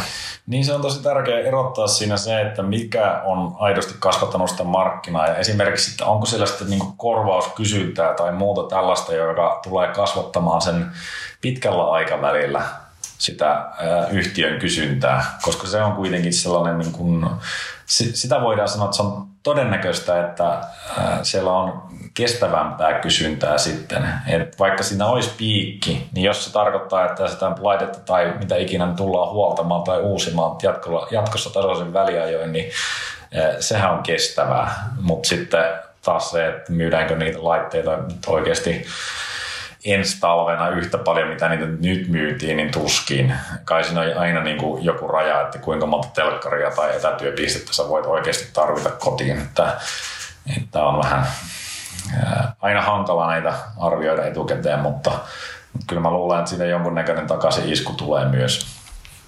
Mm. Sitten yksi kulma, mikä on tärkeä myös huomioida, mitä meillä on tapahtunut tässä, on se, että meillä on säästämisasteet itse asiassa noussut. Se tuntuu vähän hullunkuriselta, mutta tämä on just sitä, että kun valtiot on pystyneet puolustamaan sillä velkarahalla tätä tavallaan sitä koronaa vastaan, heittänyt sen koronakuopan täyteen seteleitä, ne setelit on jäänyt kuluttajien taskuja, kuluttajat ei ole kaikkea sitä pystynyt kuluttamaan, niin säästämisasteet on korkealla, meillä on sitä kuivaa ruutia, ennätys paljon oikeastaan, mä en puhu oikeastaan Suomessa vähän niin kuin ihan niin kuin maailman tasolla. Ja sitten siihen päälle se, että työttömyydet ei ole räjähtänyt, vaan ne on pysynyt myös hallinnassa, niin ihmisillä on luottamus tulevaan moneltakin osin. Sulla on työpaikka, sulla on varallisuusarvot kunnossa, asiat on monellakin tapaa kunnossa, niin mi- mihin tämä johtaa, kun tämä raha, tämä löysä raha niin sanotusti lähtee liikenteeseen? Koska se on ihan selvää, että se lähtee liikenteeseen mun mielestä. Joo, siis ihan varmasti. Ja sen takiahan noin talouskasvuennusteet nyt erityisesti Yhdysvalloissa, missä sitä tuntuu olevan eniten. Siellähän säästö, säästöasteet vetäisi katosta läpi. Ää, niin kuin tossa, niin kuin yleensäkin toki tapahtuu, mutta on noin niin kuin täysin poikkeuksellisia ää, tasoja. Toki se ei ole tasa-arvoisesti kohdellut ihmisiä missään tapauksessa, mutta joka tapauksessa ruutia, ruutia löytyy ja se on mielenkiintoinen nähdä, että miten paljon tosiaan tapahtuu sitä siirtymää sieltä nyt sanotaan vaikka käytännössä niistä koti, kotoilutrendistä sitten ravintoloihin ja matkustamiseen ja muuhun ja kuinka paljon sitä tehdään niin kuin molempia. Et jos se säästöaste vaan purkautuu sieltä tai ne säästöt purkautuu, niin silloinhan me voidaan nähdä, että se omalla tavallaan kotoilutrendi, joka nyt voimakkuudessaan ei tule enää olemaan jatkossa niin iso, niin sekin jatkuu kuitenkin tietyllä tasolla, mikä on huomattavasti korkeampi, mitä se oli aiemmin. Mutta tämä on nyt niin kuin, no, tasapaino on erittäin hankala sanoa, koska se voi olla, että siinä tosiaan tapahtuu tällainen niin kuin ylilyönti toiseenkin suuntaan siinä vaiheessa, kun ihmiset pääsee vapaasti liikkeelle. Tosiaan tämä on niin kuin tilastojenkin mukaan hyvin epätasaisesti jakautunut, eli käytännössä tuossa on nuoret ottanut suuremman iskun tästä pandemiasta. Katsoo Euroopan komission julkaisemaa dataa, mikä meillä oli Marianne Makrossakin, niin siellä on käytännössä 16-29-vuotiaat ottanut niin kuin isoimman hitiin. Ja sitten toisaalta siellä on myös tietenkin pienimmät säästöt, että se, se on mielenkiintoinen nähdä, kun ne säästöt on kertynyt tuonne eläkeläisille ja eläkkeethän on tietenkin rullannut tässä ihan samalla tavalla, oli työpaikkaa tai ei tällä hetkellä, niin, niin tota, nähdäänkö me jonkunnäköinen siirtymästä siinäkin, että heijastuuko se johonkin vähän eri tavalla tähän kulutuskäyttäytymiseen, että ei varmaan kuitenkaan nähdä rockikonserteissa noita eläkeläisiä ihan hirveästi, mutta, mutta tota, onko tämä kaikkia aikojen risteilypuumi sitten tulossa nyt syksyllä tai kesällä? Mitä luulet, Sauli? Niin, varmaan niin lyhyellä aikavälillä siinä voi, voi olla, mutta, mutta kyllä mä tavallaan, kun myös nyt kun tämä talous normalisoituu, niin kyllähän myös aika nopeasti pääsevät töihin ne, ketkä on koronasta kärsineet eniten. Ja siinä mielessä pääsevät niin kuin normaaliin elämään, elämään takaisin. Joo, se säästöjen purkautuminen tapahtuu siellä. Mutta se säästöjenkin purkautuminen, se mistä me aikaisemmin puhuttiin, että tämä on ollut niin, tämä on lopulta tämä korona, tämä on ollut siis super eriarvoistava, että jotkut on kärsinyt tosi brutaalisti, mutta iso osa ei ole kärsinyt niin kuin taloudellisesti kuitenkaan. Ne säästöt on kuitenkin sit jakautunut, jakautunut sinne isommalle massalle, niin kyllä mä näen sieltä, niin kuin, että ne aika laveasti niin kuin leviää talouteen. Mm. Nä, nähdään tämmöinen jonkunnäköinen kulutuspiikki. Niin, varmasti siinä jonkunlainen tulee. Sitten sitä on vaan, niin kuin, todennäköisin ajoitushan on varmaan Q3, vai ollaanko tästä samaa mieltä? Se on varma, varmaa. Siis se riippuu just mi, mi, mihin tahtiin nuo rokotukset, rokotukset etenee, mutta se on siis Q3, ai, Q3 aikana kyllä, eli siinä niin kuin loppukesä. Niin, se olisi varmaan se niin tämän hetken skenaario. Ja sitten, mutta sitä, että miten pitkään se kestää, niin sitähän on tosi hankala ainakin itse hahmottaa, että, että löytyykö sieltä niin kuin, onko se omalla tavallaan vaan sellainen purkautuminen, mikä tapahtuu nopeasti ja sitten palataan normaaliin vai onko se pidempi aikainen driveri oikeasti taloudelle? Mitä luulet? Niin, tämähän on hyvin keskeinen kysymys sijoittajien kannalta kanssa totta kai. Tällä on oleellinen vaikutus myös niin yhtiöiden tuloskasvunäkymiin ja näin. Ja, mutta siis tämähän on parhaimmillaan itseään ruokkiva kierre, niin kuin talous tuppaa olemaan, että hyvät asiat ruokkii, tai positiiviset asiat ruokkii positiivisia, eikö niin? Parhaimmillaan tässä olisi nähtävissä tämmöinen positiivinen kierre tämän kaiken kautta, ja sitten lopputuloksena olisi varmaan jonkunnäköinen Roaring Twenties kuvassa, mutta siis, mutta onko tämä niinku, on, onko tämä se, siis siihen riippuu myös niin moni asia, miksi, niin kuin miten, miten verotus, mitä jos, mitä jos me nähdään, että verot, verot uhkaa nousta, sijoittaja ja ihmiset alkaa niin kuin reagoida siihen, että käytössä olevat tulot tulee alas ja näin, niin, näin, niin toi on siis, mulla ei ole tohon niin kuin, niin kuin ehkä kuulee vastaan, että mulla ei ole niin kuin, mulla ei ole, niin kuin, ei ole selkeää mielipidettä, kuinka pysyvää toi on käytännössä. Mm, niin siis jos katsoo nyt niin talouskasvuennusteita, niin siellähän ennustetaan Yhdysvalloissa erityisesti tosi kurjaa kasvua ja sieltähän tulee, niin kuin, tulee kulutuksen kautta tulee valtion kautta, tulee investoinneista, tulee niin kuin kaikki lyö läpi tässä. Jo, jokaisesta tuurista. Joo, ja, ja sama homma toki niin kuin Euroopassa, mutta klubut on vaan paljon pienempiä, että se on valitettavasti niin kuin, että ainoa mikä meillä vetää paremmin on, on vienti, koska me varmaan ajatellaan, että me sitten viedään sinne Yhdysvaltoihin niitä. Yhdysvaltalainen kuluttaja ostaa tavarat myös Euroopasta. Mutta valitettavasti muuten niin kulmakerroin näyttää, näyttää tällä hetkellä heikommalta, mitä se varmaan onkin, mutta, mutta tota, kyllä tosi mielenkiintoinen nähdä, että saadaanko tuosta oikeasti sitä niin kierrettä sinne aikaan, että kestääkö se sitten ensi vuoteen ja siitä tulee vaan, että sitä voitaisiin varmaan spekuloida seuraavaksi. Mitä, mitä, mitä tapahtuu tulevaisuudessa? Mikä on Saulin teesis? siis, siis no monestihan on siis, tuntuu, että niin vuosi vuodelta muuttuu yhä vaikeammaksi muodostaa semmoinen äh, selkeä näkemys, mihin menee, mutta kyllähän nyt siis tässä tilanteessa se on niin paljon ns. täysin uusia tekijöitä, mitä on, mitä on tosi vaikea arvioida, niin kyllä semmoinen niin äh, selkeän, selkeän polun muodostaminen on, on aika, aika, aika hankalaa, mutta siis kyllä mä niin kuin siis siis kyllä mä, siis mä pystyn muodostamaan tästä semmoisen skenaarion, mä sanon, että todennäköisesti mä pystyn muodostamaan ihan aidosti sen, että tästä tulee tämä positiivinen kierre, että me kulutetaan lisää, yritykset palkkaa lisää työvoimaa, yritykset investoi lisää, se johtaa niin kuin palkkojen nousuun, kuluttajat kuluttaa yhä enemmän ja tästä niin kuin saadaan niin kuin erittäin tervettä talouskasvua. Ja taisi niin sanottu roaring twenties käytännössä sitten, että olisi niin kuin ihan ja samaan aikaan tämä, tämä talous saa, tuottavuus saa tukea tästä massiivista digiloikasta, mikä on pakon edessä nyt tehty koronan myötä myötä, mahdollisesti myöhemmin joku, joku villispekulantti sanoisi vähän pidemmällä aikajänteellä, niin nämä lääketieteelliset läpimurrot, mitä on koronassa tehty, voisi antaa jopa tukea talouteen asti. Mutta siis tämän skenaarion voi piirtää, mutta siis mutta siis ehkä eh, eh, mun mielestä tämä ei ole se todennäköisin, vaan kyllä tässä niin kuin, kyllä tässä sit aika nopeasti mä uskon, että nousee pöydälle myös ne asiat, että nämä, jonkun pitää tämä lasku maksaa myös. Ja kyllä siellä tulee sitten veronkorotukset ja muut sitten pöytään. Inflaatio kummittelee kulman takana jo. Mun mielestä se näkyy yhtiöiden raporteissa tällä hetkellä aika selvästi. Se ei vielä kiusannut, mutta se alkaa kiusata yhä enemmän ja kyllä se lyö niin kuin täydellä voimalla kynsille tuossa sitten varmaan niin kuin tulevina kvartaaleina, eikö niin? Mm, jos me ajatellaan nyt sitten sitä loppuvuotta erityisesti, kun nythän me ollaan tietenkin, joo, talouskasvuluvuthan on isoja, niin kuin talouskasvu, mutta se lähtee nyt heikoilta tasolta, erityisesti Q2, niin totta kai me tullaan ylös, mutta siellä, sehän oli niin aivan surkea Yhdysvalloissa erityisesti se Q2 lukema. Et, jos mä verrataan vuoden takaisin, niin hurja hyppyä sieltä tulee. Mutta loppuvuonnahan me lähdetään oikeasti parantamaan hyviltä tasoilta ja silloin, sieltä, silloin pitää oikeasti miettiä, että missä niitä resurssejakin on. Et kuitenkin talous oli hyvissä kantimissa silloin ennen koronaa ja silloinkin rupesi näkymään tiettyjä merkkejä sitä ylikuumenemista.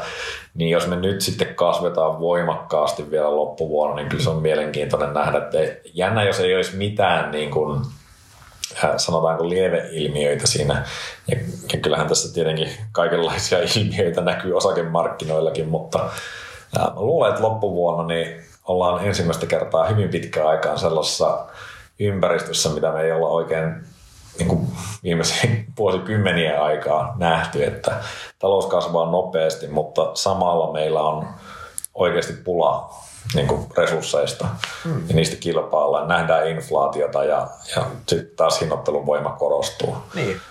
niin siis mitä, mitä jos, jos, jos ajatellaan, että skenaario menisikin niin kuin tämmöisillä urilla, että talous niin kuin rokkaa, niin kuin sanoit tuossa. Samaan aikaan se inflaatio oli ihan kunnolla kynsille. Me nähdäänkin, että yhtiöt oikeasti loppuvuonna antaa, antaakin pahimmillaan niin tulosvaroituksia ja tavallaan oikeasti nakertaa marginaaleja – se ei kustannusinflaatio, niin kuin sanoit, hyvät, hyvät jatkaa, hy, hyvät pysyy hyvinä, mutta keskinkertaiset yhtiöt ja heikommat yhtiöt, niin ne ei pysty vyöryttämään niitä, eli tavallaan ne kärsisi siitä ihan selvästi, ja yritys, niin kuin, yritysvoitot ei kasvaiskaan siitä kovasta tuloskasvusta huolimatta. Samaan aikaan meillä, koska inflaatio nousee, niin korko-odotukset nousee, mikä nostaisi rahan hintaa, ennen kaikkea Yhdysvalloissa, missä by yhtiöllä on tosi paljon velkaakin keskimäärin, mikä tavallaan taas johtaisi taas siihen, että se omalta osaltaan nakertaisi yritysvoittoja myös, koska se koroista pitää kuitenkin maksaa jotain, eli velkarasta pitää maksaa korkoja.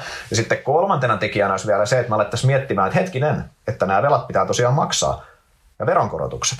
Meillähän on Joe Biden jo puhunut Yhdysvalloissa, että osa tästä, tästä Trumpin veronkorotuksesta vedetään takaisin. Niillä rahoitetaan nämä paketit. Mm. Britit on sanonut, että veroja ollaan nostamassa jossain vaiheessa. Pyritään tavallaan maksamaan nämä koronalaskut. Niin siitä tulisi yksi komponentti lisää, mikä nakertaisi näitä tulos, tulos tulo, tuloksia, eikö niin? Niin, ja Suomessa ei tarvitse edes sanoa, kun verot menee vain yhteen suuntaan, mutta... ei, mutta oikeasti. Jos kävisi näin, että se olisi, niin kuin sanoit, tää, tää, mä olen täysin samaa mieltä, että tämä on täysin uusi tilanne. Ei me ollaan oltu tässä siis, niin kuin, siis edellisen kerran jossain supersyklin tienoilla käytännössä on samoja elementtejä, eli 15 vuotta sitten, mm. siellä ennen finanssikriisiä. Mutta siis se, että tuommoinen tilanne, niin, niin tuossa on, ihan, tossa on kolme ajuria. Nousevat verot, nousevat, nouseva rahan hinta ja nousevat kustannukset, niin kyllä noi heittäisi aika isoja kapuloita tai aika paljon hiekkaa sinne tuloskasvun rattaisiin, vaikka se ylärivi kasvaiskin. Totta kai yhtiökohtaiset erot olisi valtavia, mm. mutta niin pörssin tasolla. Niin siis tuossa skenaariossa on nimenomaan liikevaihto kasvas kyllä nopeasti, mutta samalla kasvas ne kulut nopeammin, kannattavuudet ei enää skaalautuisi samalla tavalla. Ja tämä ei tietenkään taas koske kaikkia yhtiöitä, toisillahan ne skaalautuu kauniisti, mutta toiset sitten joutuisi oikeasti taistelemaan niin kuin siitä, että ne pystyisi katteita ylläpitämään, vaikka ne kasvaisi nopeasti. Se olisi kyllä mielenkiintoinen sinänsä nähdä, että miten siellä sitten Helsingin pörssiyhtiöt noin keskimäärin pärjää sitten. Mutta se on totta, että niin mehän odotettiin joku nelosen yhteydessä, että tulisi vähän kommenttia siitä kustannusinflaatiosta aika vähän sanasti. Silloin vielä oltiin hiljaa pääosin, mutta nyt Q1 sitä on ruvettu kertomaan, vaikka siis tähän tuloskausi on ollut toistaiseksi niin positiivisten tulosvaroitusten juhlaa, mm-hmm. jos se tiivistää. Mutta samalla siellä on kuitenkin vähän sitä huolta, että et, et, tota, komponentit kallistuu, niistä on pulaa.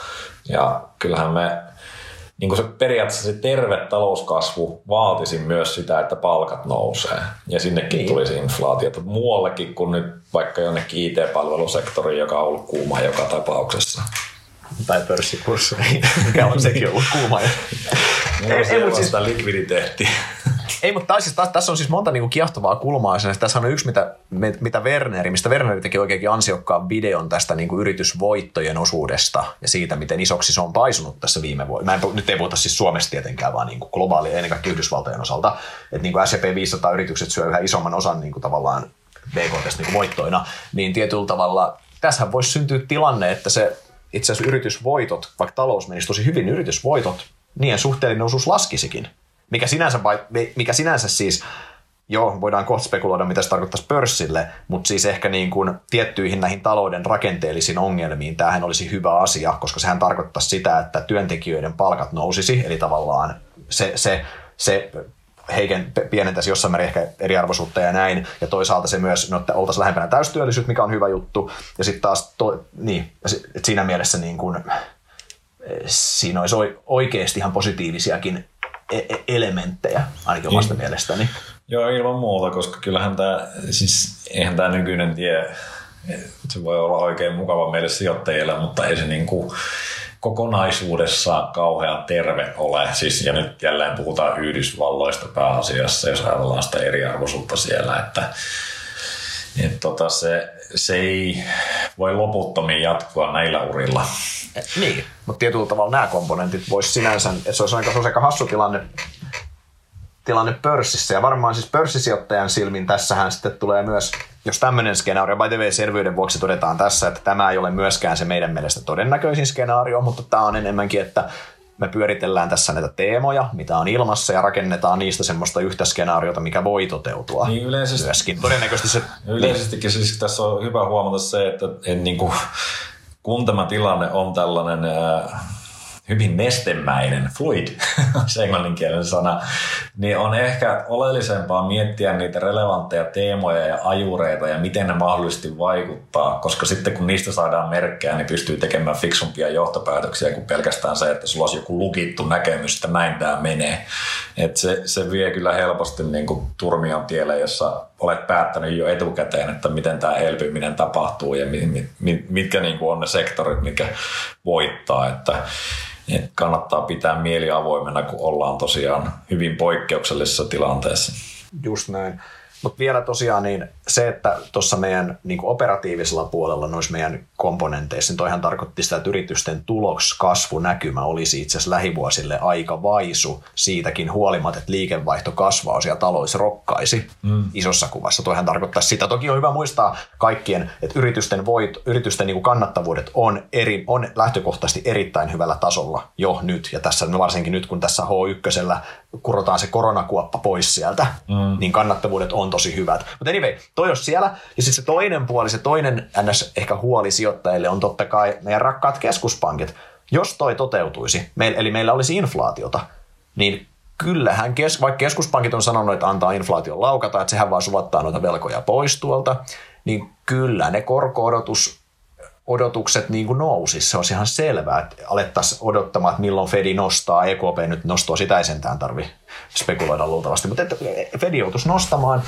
Ja kyllähän myös se elvytyksen tarve on toinen. Jos talous rokkaa oikeasti, nähdään, että talous niin kuin toimii hyvin, niin on erittäin hyvä kysymys, että tarviiko talous sitä tekohengitystä, vai olisiko se potilas vihdoin, pystyisikö se seisomaan omilla jaloilla ensimmäistä kertaa niin kuin 15 vuoteen, mikä olisi by the way, sehän olisi ihan siis fantastista, jos pystyisi, eikö niin? Joo, se olisi fantastista, ja tämä on mun mielestä, kun aina kun me puhutaan niistä korkojen noususta pelkästään, tai tuntuu, että, että niin kuin alkuvuonnakin, kun ne lähti nousemaan, niin kaikki puhuu vaan siitä, että korkojen nousu ja Fedi on sanonut tätä ja tuota. Mutta siis eihän se ensimmäisenä tule tietenkään se ohjauskoron nosto, vaan siellä täytyisi tulla ensin, pienennetään sitä likviditeettiä, mitä nyt edelleen pusketaan markkinoille koko ajan arvopaperiostoilla ja muilla. Et sieltähän se tulisi niinku ensimmäisenä. ää, oletettavasti, että pikkusen lähdettäisiin pakittamaan niissä, kun nähtäisiin, että inflaatio nousee jo joka tapauksessa ja on mahdollisesti jo yli niiden raja-arvojen. Et, et sehän on kuitenkin ollut viimeisen kymmenen vuoden aikana erittäin iso ajuri ja oli koronakriisissä hurja ajuri. Se, että miten paljon rahaa laitettiin oikeasti tähän pelikentälle lisää. Ja kyllähän se on osittain se syy, minkä takia minkä takia olemme yleensäkin siinä tilanteessa, pitää miettiä sitä, että onko meillä tulossa mahdollisesti niin kuin inflaatiopiikkiä, koska se on se toinen puoli, että jos me katsotaan nyt sitten näitä valuaatioita ja muuta, niin onhan niin kuin kautta linjan tuottovaatimukset laskeneet todella alhaiseksi, oli se sijoitusluokka ihan mikä tahansa. Et kyllä meillä raha on niin paljon liikenteessä, että silläkin voi olla merkittäviä vaikutuksia. Ja tämä ei ole niin pelkästään pörssi, vaan siis asuntomarkkinathan on Yhdysvalloissa ainakin paikoittaa ihan tulikuumat. Ja sehän on kuitenkin pääosin sitten ihan niin kuin normaalin ihmisen elämään reaalitalouden asia, että mitä se joutuu maksamaan asumisesta. E, tai siitä omasta asunnostakin. Vuokrathan tulee sinne sivussa kanssa. Kyllä. Sanohan, sanohan, tota, sanohan oma arvauksesi siitä, että jos tämä skenaario menisi näillä urilla, eli talous, talous rokkaa yrity, niin pörssinäkökulmasta. Tulo, ylöks, ylärivi kasvaa, tulokset kasvaa tahmeasti, koska, koska nämä aiemmin mainitut tekijät ja samaan aikaan huoli siitä, että keskuspankit vie sitä turvapatjaa pois markkinalta nousee ja samaan aikaan ehkä jotain indikaatioitakin siitä olisi. Mitäs meidän pörssissä tapahtuisi? No ensimmäisenä täytyy sanoa, että tämä on tosiaan mun mielestä realistissa sitten loppuvuonna, kun oikeasti tämä kuoppa on ohitettu ja ja nähdään niin kuin todennäköisesti niitä konkreettisia merkkejä siitä, että talous alkaa vähän ylikuumentua. Mutta siis kyllähän tuossa skenaariossa me ollaan hinnoiteltu todella voimakkaat tuloskasvuodotukset jo nyt, jos katsoo analyytikoiden konsensusta Yhdysvalloissa ja meidänkin ennusteita täällä Helsingin pörssissä, niin mehän ollaan hinnoiteltu ei pelkästään hurja tuloskasvu, historiallisen kova tuloskasvu tälle vuodelle – mikä nyt vaikuttaa aika realistiselta niin kuin näiden posarivuorin jälkeen. Kyllä. Mutta sitten me ollaan myös odotettu, että siitä paranee edelleen ensi vuonna tahti erittäin hyvää tahtia. Tai siis niin kuin historiaan peilaten erittäin kovaa vauhtia. Ja silloinhan me oltaisiin taas ihan huipputuloksissa. Ja se on täysin realistista joillekin yhtiöille, mutta aika, aika kova vaatimus joillekin toisille. Ja jos me nyt sitten nähtäisiin, että se tulos ei kasvaskaan, vaikka se ylärivi kasvos, eli liikevaihto kasvos, niin eihän se enää välttämättä se arvostustaso olisi niin, kuin niin kauhean venytetty, varsinkin jos sitten samalla likviditeettiä ei tulisi enää totuttuun tapaan. Ja meillä olisi mahdollisesti, no, meillä on tälläkin hetkellä mun mielestä kuitenkin selviä ylikuumenemisen merkkejä tietyillä sektoreilla, että enpähän tiedä, mikä Dogecoinin arvo on, mutta jotenkin tunnustaa vähän kummalliselta, että se nyt tuolla vetelee, vetelee tota, suurempana kuin Twitter niin kuin markkina-arvollisesti. Että, mm-hmm. et, et sanotaan, että kyllä mä näkisin, että silloin kertoimien pitäisi tulla alaspäin. Ja mä toivoisin, että ne tulisi joka tapauksessa. Siis mä, niin kuin positiivinen skenaario on mun mielestä se, että tuloskasvu olisi tosi vahvaa ja se kuros niitä kertoimia umpeen, jotka on kuitenkin nyt tällä hetkellä todella pahasti venytettyjä suhteessa sitten siihen tuloskasvun nopeuteen ne ei ole niin pahoja, mutta jos se tuloskasvun nopeus hita, hidastus niin kuin jo loppuvuonna, niin kyllähän se aiheuttaisi ongelmia. Oliko tämä tarpeeksi epäselvästi kerrottu? Ei, no varsin mä oon mun mielestä mä oon ihan samaa mieltä. Siis jos toi toteutuisi, niin toi olisi siitä niin kuin hassu tilanne sijoittajille, että kaikki on taloudessa tavallaan hyvin ja talous tervehtyy, mutta samaan aikaan niin pörssissä ei, ei, ei pörssissä niin kuin, ei sieltä mitään niin kuin massiivista krapulaa tule, ei sieltä mitään niin kuin pörssiromahdusta tule, mutta se, että meidän foorumi sanoi, niin pörssi voisi mörniä silloin käytännössä. Eikö näin?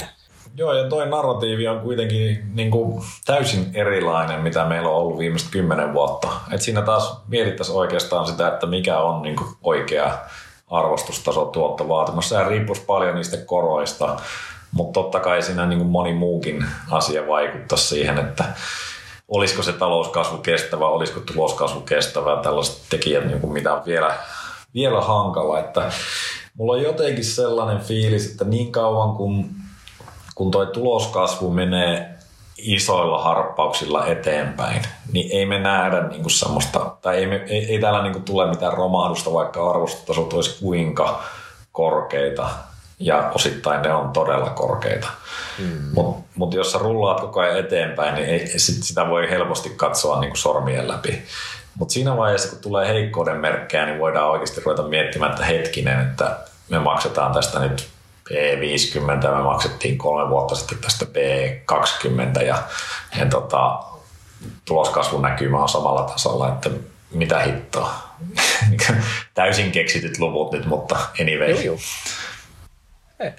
Näinhän, näinhän, näinhän siis se menee, ei siitä pääse, pääse mihinkään, toi olisi sinänsä aika, aika mutta se minkä mä halusin tuoda tähän skenaarioon, että jos me, tämän, jos me saatais siis, tämän kaiken ytimessä on se, että me saataisiin talous kunnolla kasvamaan, siihenhän tämä kaikki nojaa, niin tämä olisi siis oikeasti todella hyvä tilanne, koska mä en voi alleviivata tarpeeksi, että tämä tervehdyttäisi sitä meidän taloutta. Me päästäisiin ehkä osittain irti tästä keskuspankin huumeriippuvuudesta. Me saataisiin tämä meidän niin kuin nämä velkaongelmat. Ainoa tapa päästä näistä velkaongelmista eroon on kasvu käytännössä. Tai kriisi on toinen, mutta se kriisi ei ole kiva juttu. Se kasvu on kiva juttu. Se myös oikeasti lievittäisi näitä ja mahdollisesti, en mä sano, että ratkoo hetkellisesti. Nämä on, nämä on vuosikymmeniä kerätty, niin kyllä näitä vuosikymmen ratkotaankin. Mutta anyway, menen tässä oikeaan suuntaan tietyllä tavalla. Eli siinä mielessä mä, niin kuin, mä olisin erittäin, mä uskon, että tämä olisi niin kuin pitkän aikavälin näkymien ja pitkän aikavälin kehityksen kannalta erittäin toivottukin skenaario, vaikka se pörssi mahdollisesti mörnisikin sitten vähän aikaa. Niin ja siis joka tapauksessahan pörssin tuottojen täytyy nyt niin kuin normalisoitua, että eihän tämä tällä hetkellä, tai jos katsoo vuoden takaperin, niin kaikki varmasti ymmärtää, että toi ei ole ihan niin normaalia, että koronapohjalta ollaan tultu se, no mitähän niin indeksitasolla olisi, olisiko nyt 70-80 pinnaa tultu riippuen indeksistä, niin totta kai osa siitä on täysin niin kuin hyväksyttävää elpymistä, mutta ollaan sitten samalla otettu siihen kyllä aikamoinen etukeno myös siihen, siihen tulevaan talouskasvuun. Ja omalla tavalla likviditeetin ja muun ansiosta niin kuin hinnoiteltu taas uudelleen näitä, että et, et, tota, kyllä se kestävä tahti on jotain ihan muuta. Siis, niin onhan siis toi, toi siis, siis fakta on se, mikä on hyvä muistaa sijoittajille, että kertoimet NS voi venyä vaan yhden kerran. Eli niin kuin tämän päivän kertoimien venymisestä tullut ylituotto on huomisen alituotto. Näinhän se menee. Ja siis pörssin arvostukset on venytetty. Ne on venytetty pääosin, koska korot on nollis, mikä on ihan sinänsä perusteltua niin pitkään korot on nollissa. Mutta on se selvää, että se pörssin siis tuotto, keskimääräinen tuotto-odotus seuraavalle 10 tai 20 vuodelle on nyt matalempi, mitä se oli vaikka 10 vuotta sitten. Totta kai. Ihan yksinkertaisuudessaan, koska arvostuskertoimet on niin paljon korkeammalla käytännössä. Ei, tai niinku, mm. Tämä on hyvä muistaa tämä realiteetti, että ei sitä pääse yli, yli eikä ympäri. Ja tästä, mutta tästä itse asiassa päästään sitten, kun me ollaan tässä maalattu näitä skenaarioita, että talous rokkaisi niin sanotusti, niin ei me mun mielestä myöskään voida poissulkea millään tavalla sitä skenaariota, että me nähdään tämmöinen hetkellinen kysyntäbumpsi, piikki, ja sitten me palataan enemmän ja vähemmän tähän vanhaan, tähän keskuspankkikapitalismiin, tähän keskuspankkien riippuvuuteen, eli talous ei meinaa edelleenkään lähteä, eriarvoisuus on ja pysyy, tulo, pysyy meillä tavallaan tuottavuus on, kehitys on tahmeeta ja lopputulos on se, että me ollaan tässä keskuspankkielvytyksessä edelläänkin ja keskuspankki vetää uusia kaneja hatusta, kun vanhat kortit on käytetty. Mennään, valutaanko me sitten jotain MMTtä kohti tai muuta, se on sitten eri podin aihe, mutta onhan onhan tämäkin skenaario mun mielestä ihan yhtä realistinen kuin kaikki muutkin, että et me, me tullaan koronakriisi, jatketaan siitä, mihin jäätiin ennen kriisiä, mutta meillä on velkaa vaan entistä enemmän kyydissä.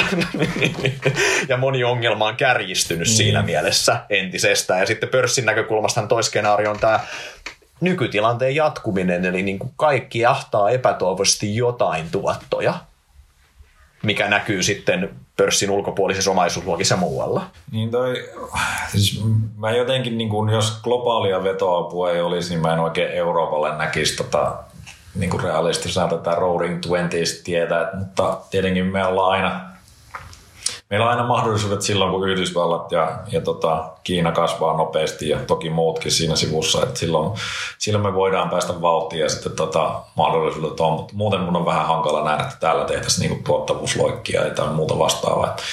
Mutta euroalueen ongelmista ja ollaan No, vastahan te podititte Mariannen kanssa siitä, siitä että... Niitä voi käydä siellä läpi joo, mutta se on samaa mieltä, että euroalue ei tosiaan ole mikään, eikä se ikinä, euroalueen päätyvä ikinä ollut se veturi, kuka vetää maailmantaloutta mihinkään euroalue vedetään mukana. Jonnekin on se sitten nousu tai lasku.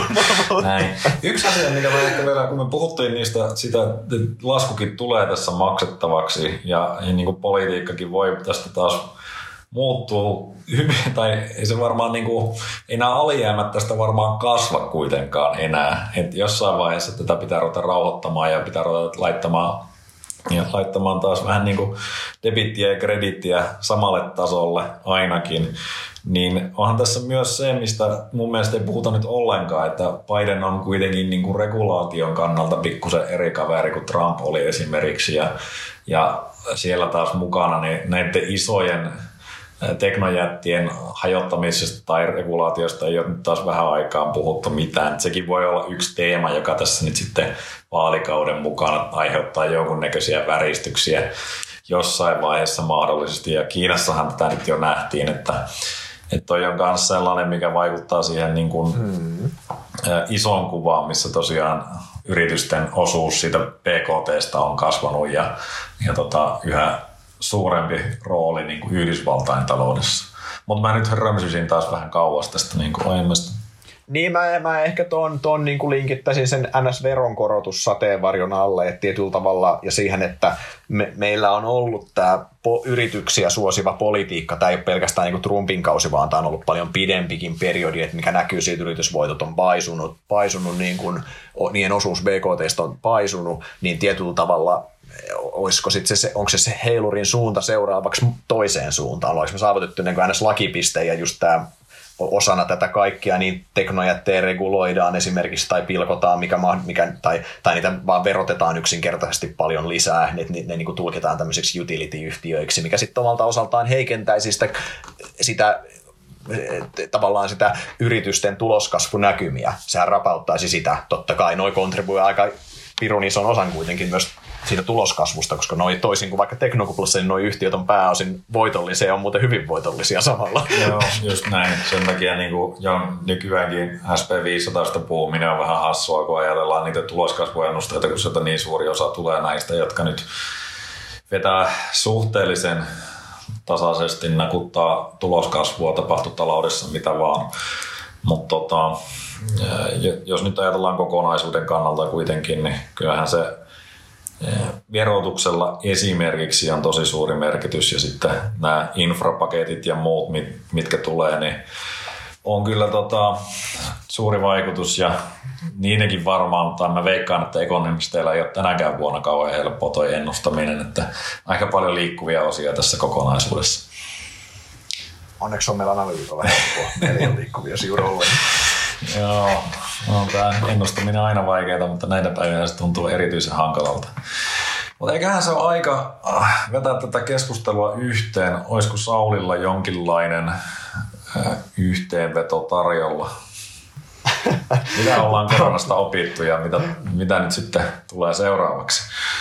Niin, no siis, eh, no, siis ehkä niin kuin korona-opista se, että niin kuin toistaisin sen, mitä aikaisemmin jo sanoin, mutta että tämmöiset kriisit on niitä paikkoja, kun sinulla on mahdollisuus kasvaa ja oppia sijoittajana. Ainakin itse, ja tiedän myös, että niin yhtä lailla myös Juha Selevin toisessa päässä on tehnyt näin, ja suosittelen lämpimästi käyttämään tämän tilaisuuden. Miettikää taaksepäin, mitä teitte silloin, miten teidän strategia toimi, miten voisitte olla parempia sijoittajia. Näissä sitä oppii. Sitä, oppii, sitä ei opi siinä, että pörssi nousee niin kuin nousee, nousee kuutena päivänä viikossa, vaikka se on auki vaan viitenä, niin siinä aikana sitten paremmaksi sijoittajaksi ei opita käytännössä.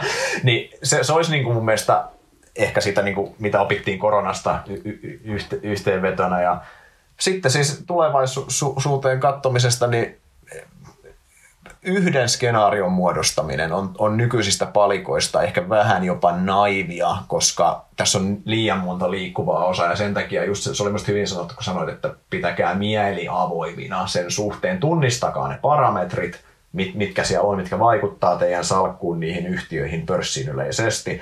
Mutta olkaa niin kuin, älkää lukittautko yhteen, vaan olkaa valmiina muokkaamaan, koska niin kuin mekin piirrettiin näitä erinäköisiä skenaarioita tuossa, niin nämä oli aika toisensa äärilaitoja. Ja me, me, me ei oikeasti osata arvioida Juhankaan kanssa, että mitkä ne todennäköisyydet niiden realisoitumisille on. Niin, tällä kuitenkin varmaan se pörssin ajatus siitä on, ei ole, tai ei ole kumpikaan näistä skenaarioista tai mikään näistä skenaarioista, vaan se on se, että talous kasvaa vahvasti, tulokset kasvaa erittäin vahvasti tänä vuonna ja jatkaa siitä pari seuraavaa vuotta kasvuaan ja, ja tota, kertoimia ollaan mielellään venytetty, koska vaihtoehtoja ei ole hirveästi ja sitten keskuspankkeihin luotetaan.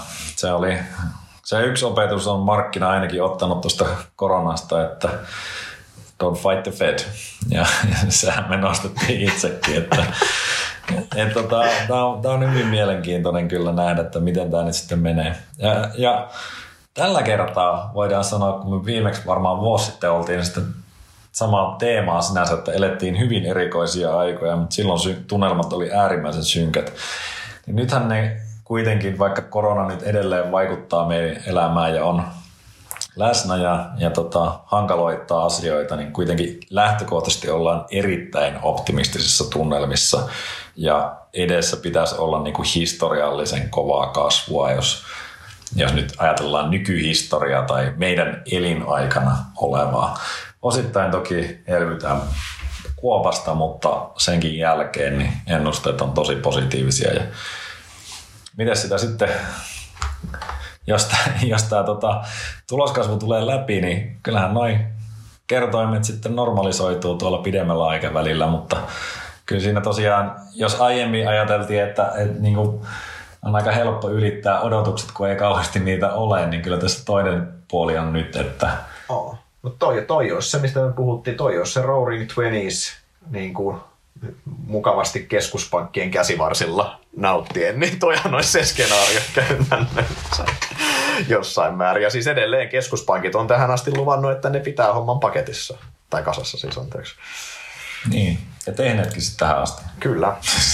Sitä ei voi kieltää. Okei, eiköhän me lopeteta tämä pitkään jo puhuttu ja, ja tota, minä kiitän. Joo, me ollaan varmaan saatu riittävästi sekoitettua kulutta- kuuntelijoiden päitä tällä. Joo, ja tota, pahoittelut siitä, että meillä ei ollut tähän sellaista kauhean yksinkertaista reseptiä, miten tästä eteenpäin mennään, mutta toivottavasti annettiin edes jotain niin kuin, mahdollisia teemoja, joita kannattaa seurata. Kiitoksia Sauli sinulle. Kiitoksia sinulle Juha. Ja kiitoksia kaikille kuulijoille. Palataan asiaan mahdollisesti nyt tuloskaudella pidetään pieni breikki podien kanssa, mutta uutta tulee sitten viimeistään tuloskauden jälkeen. Moi moi! Moi moi!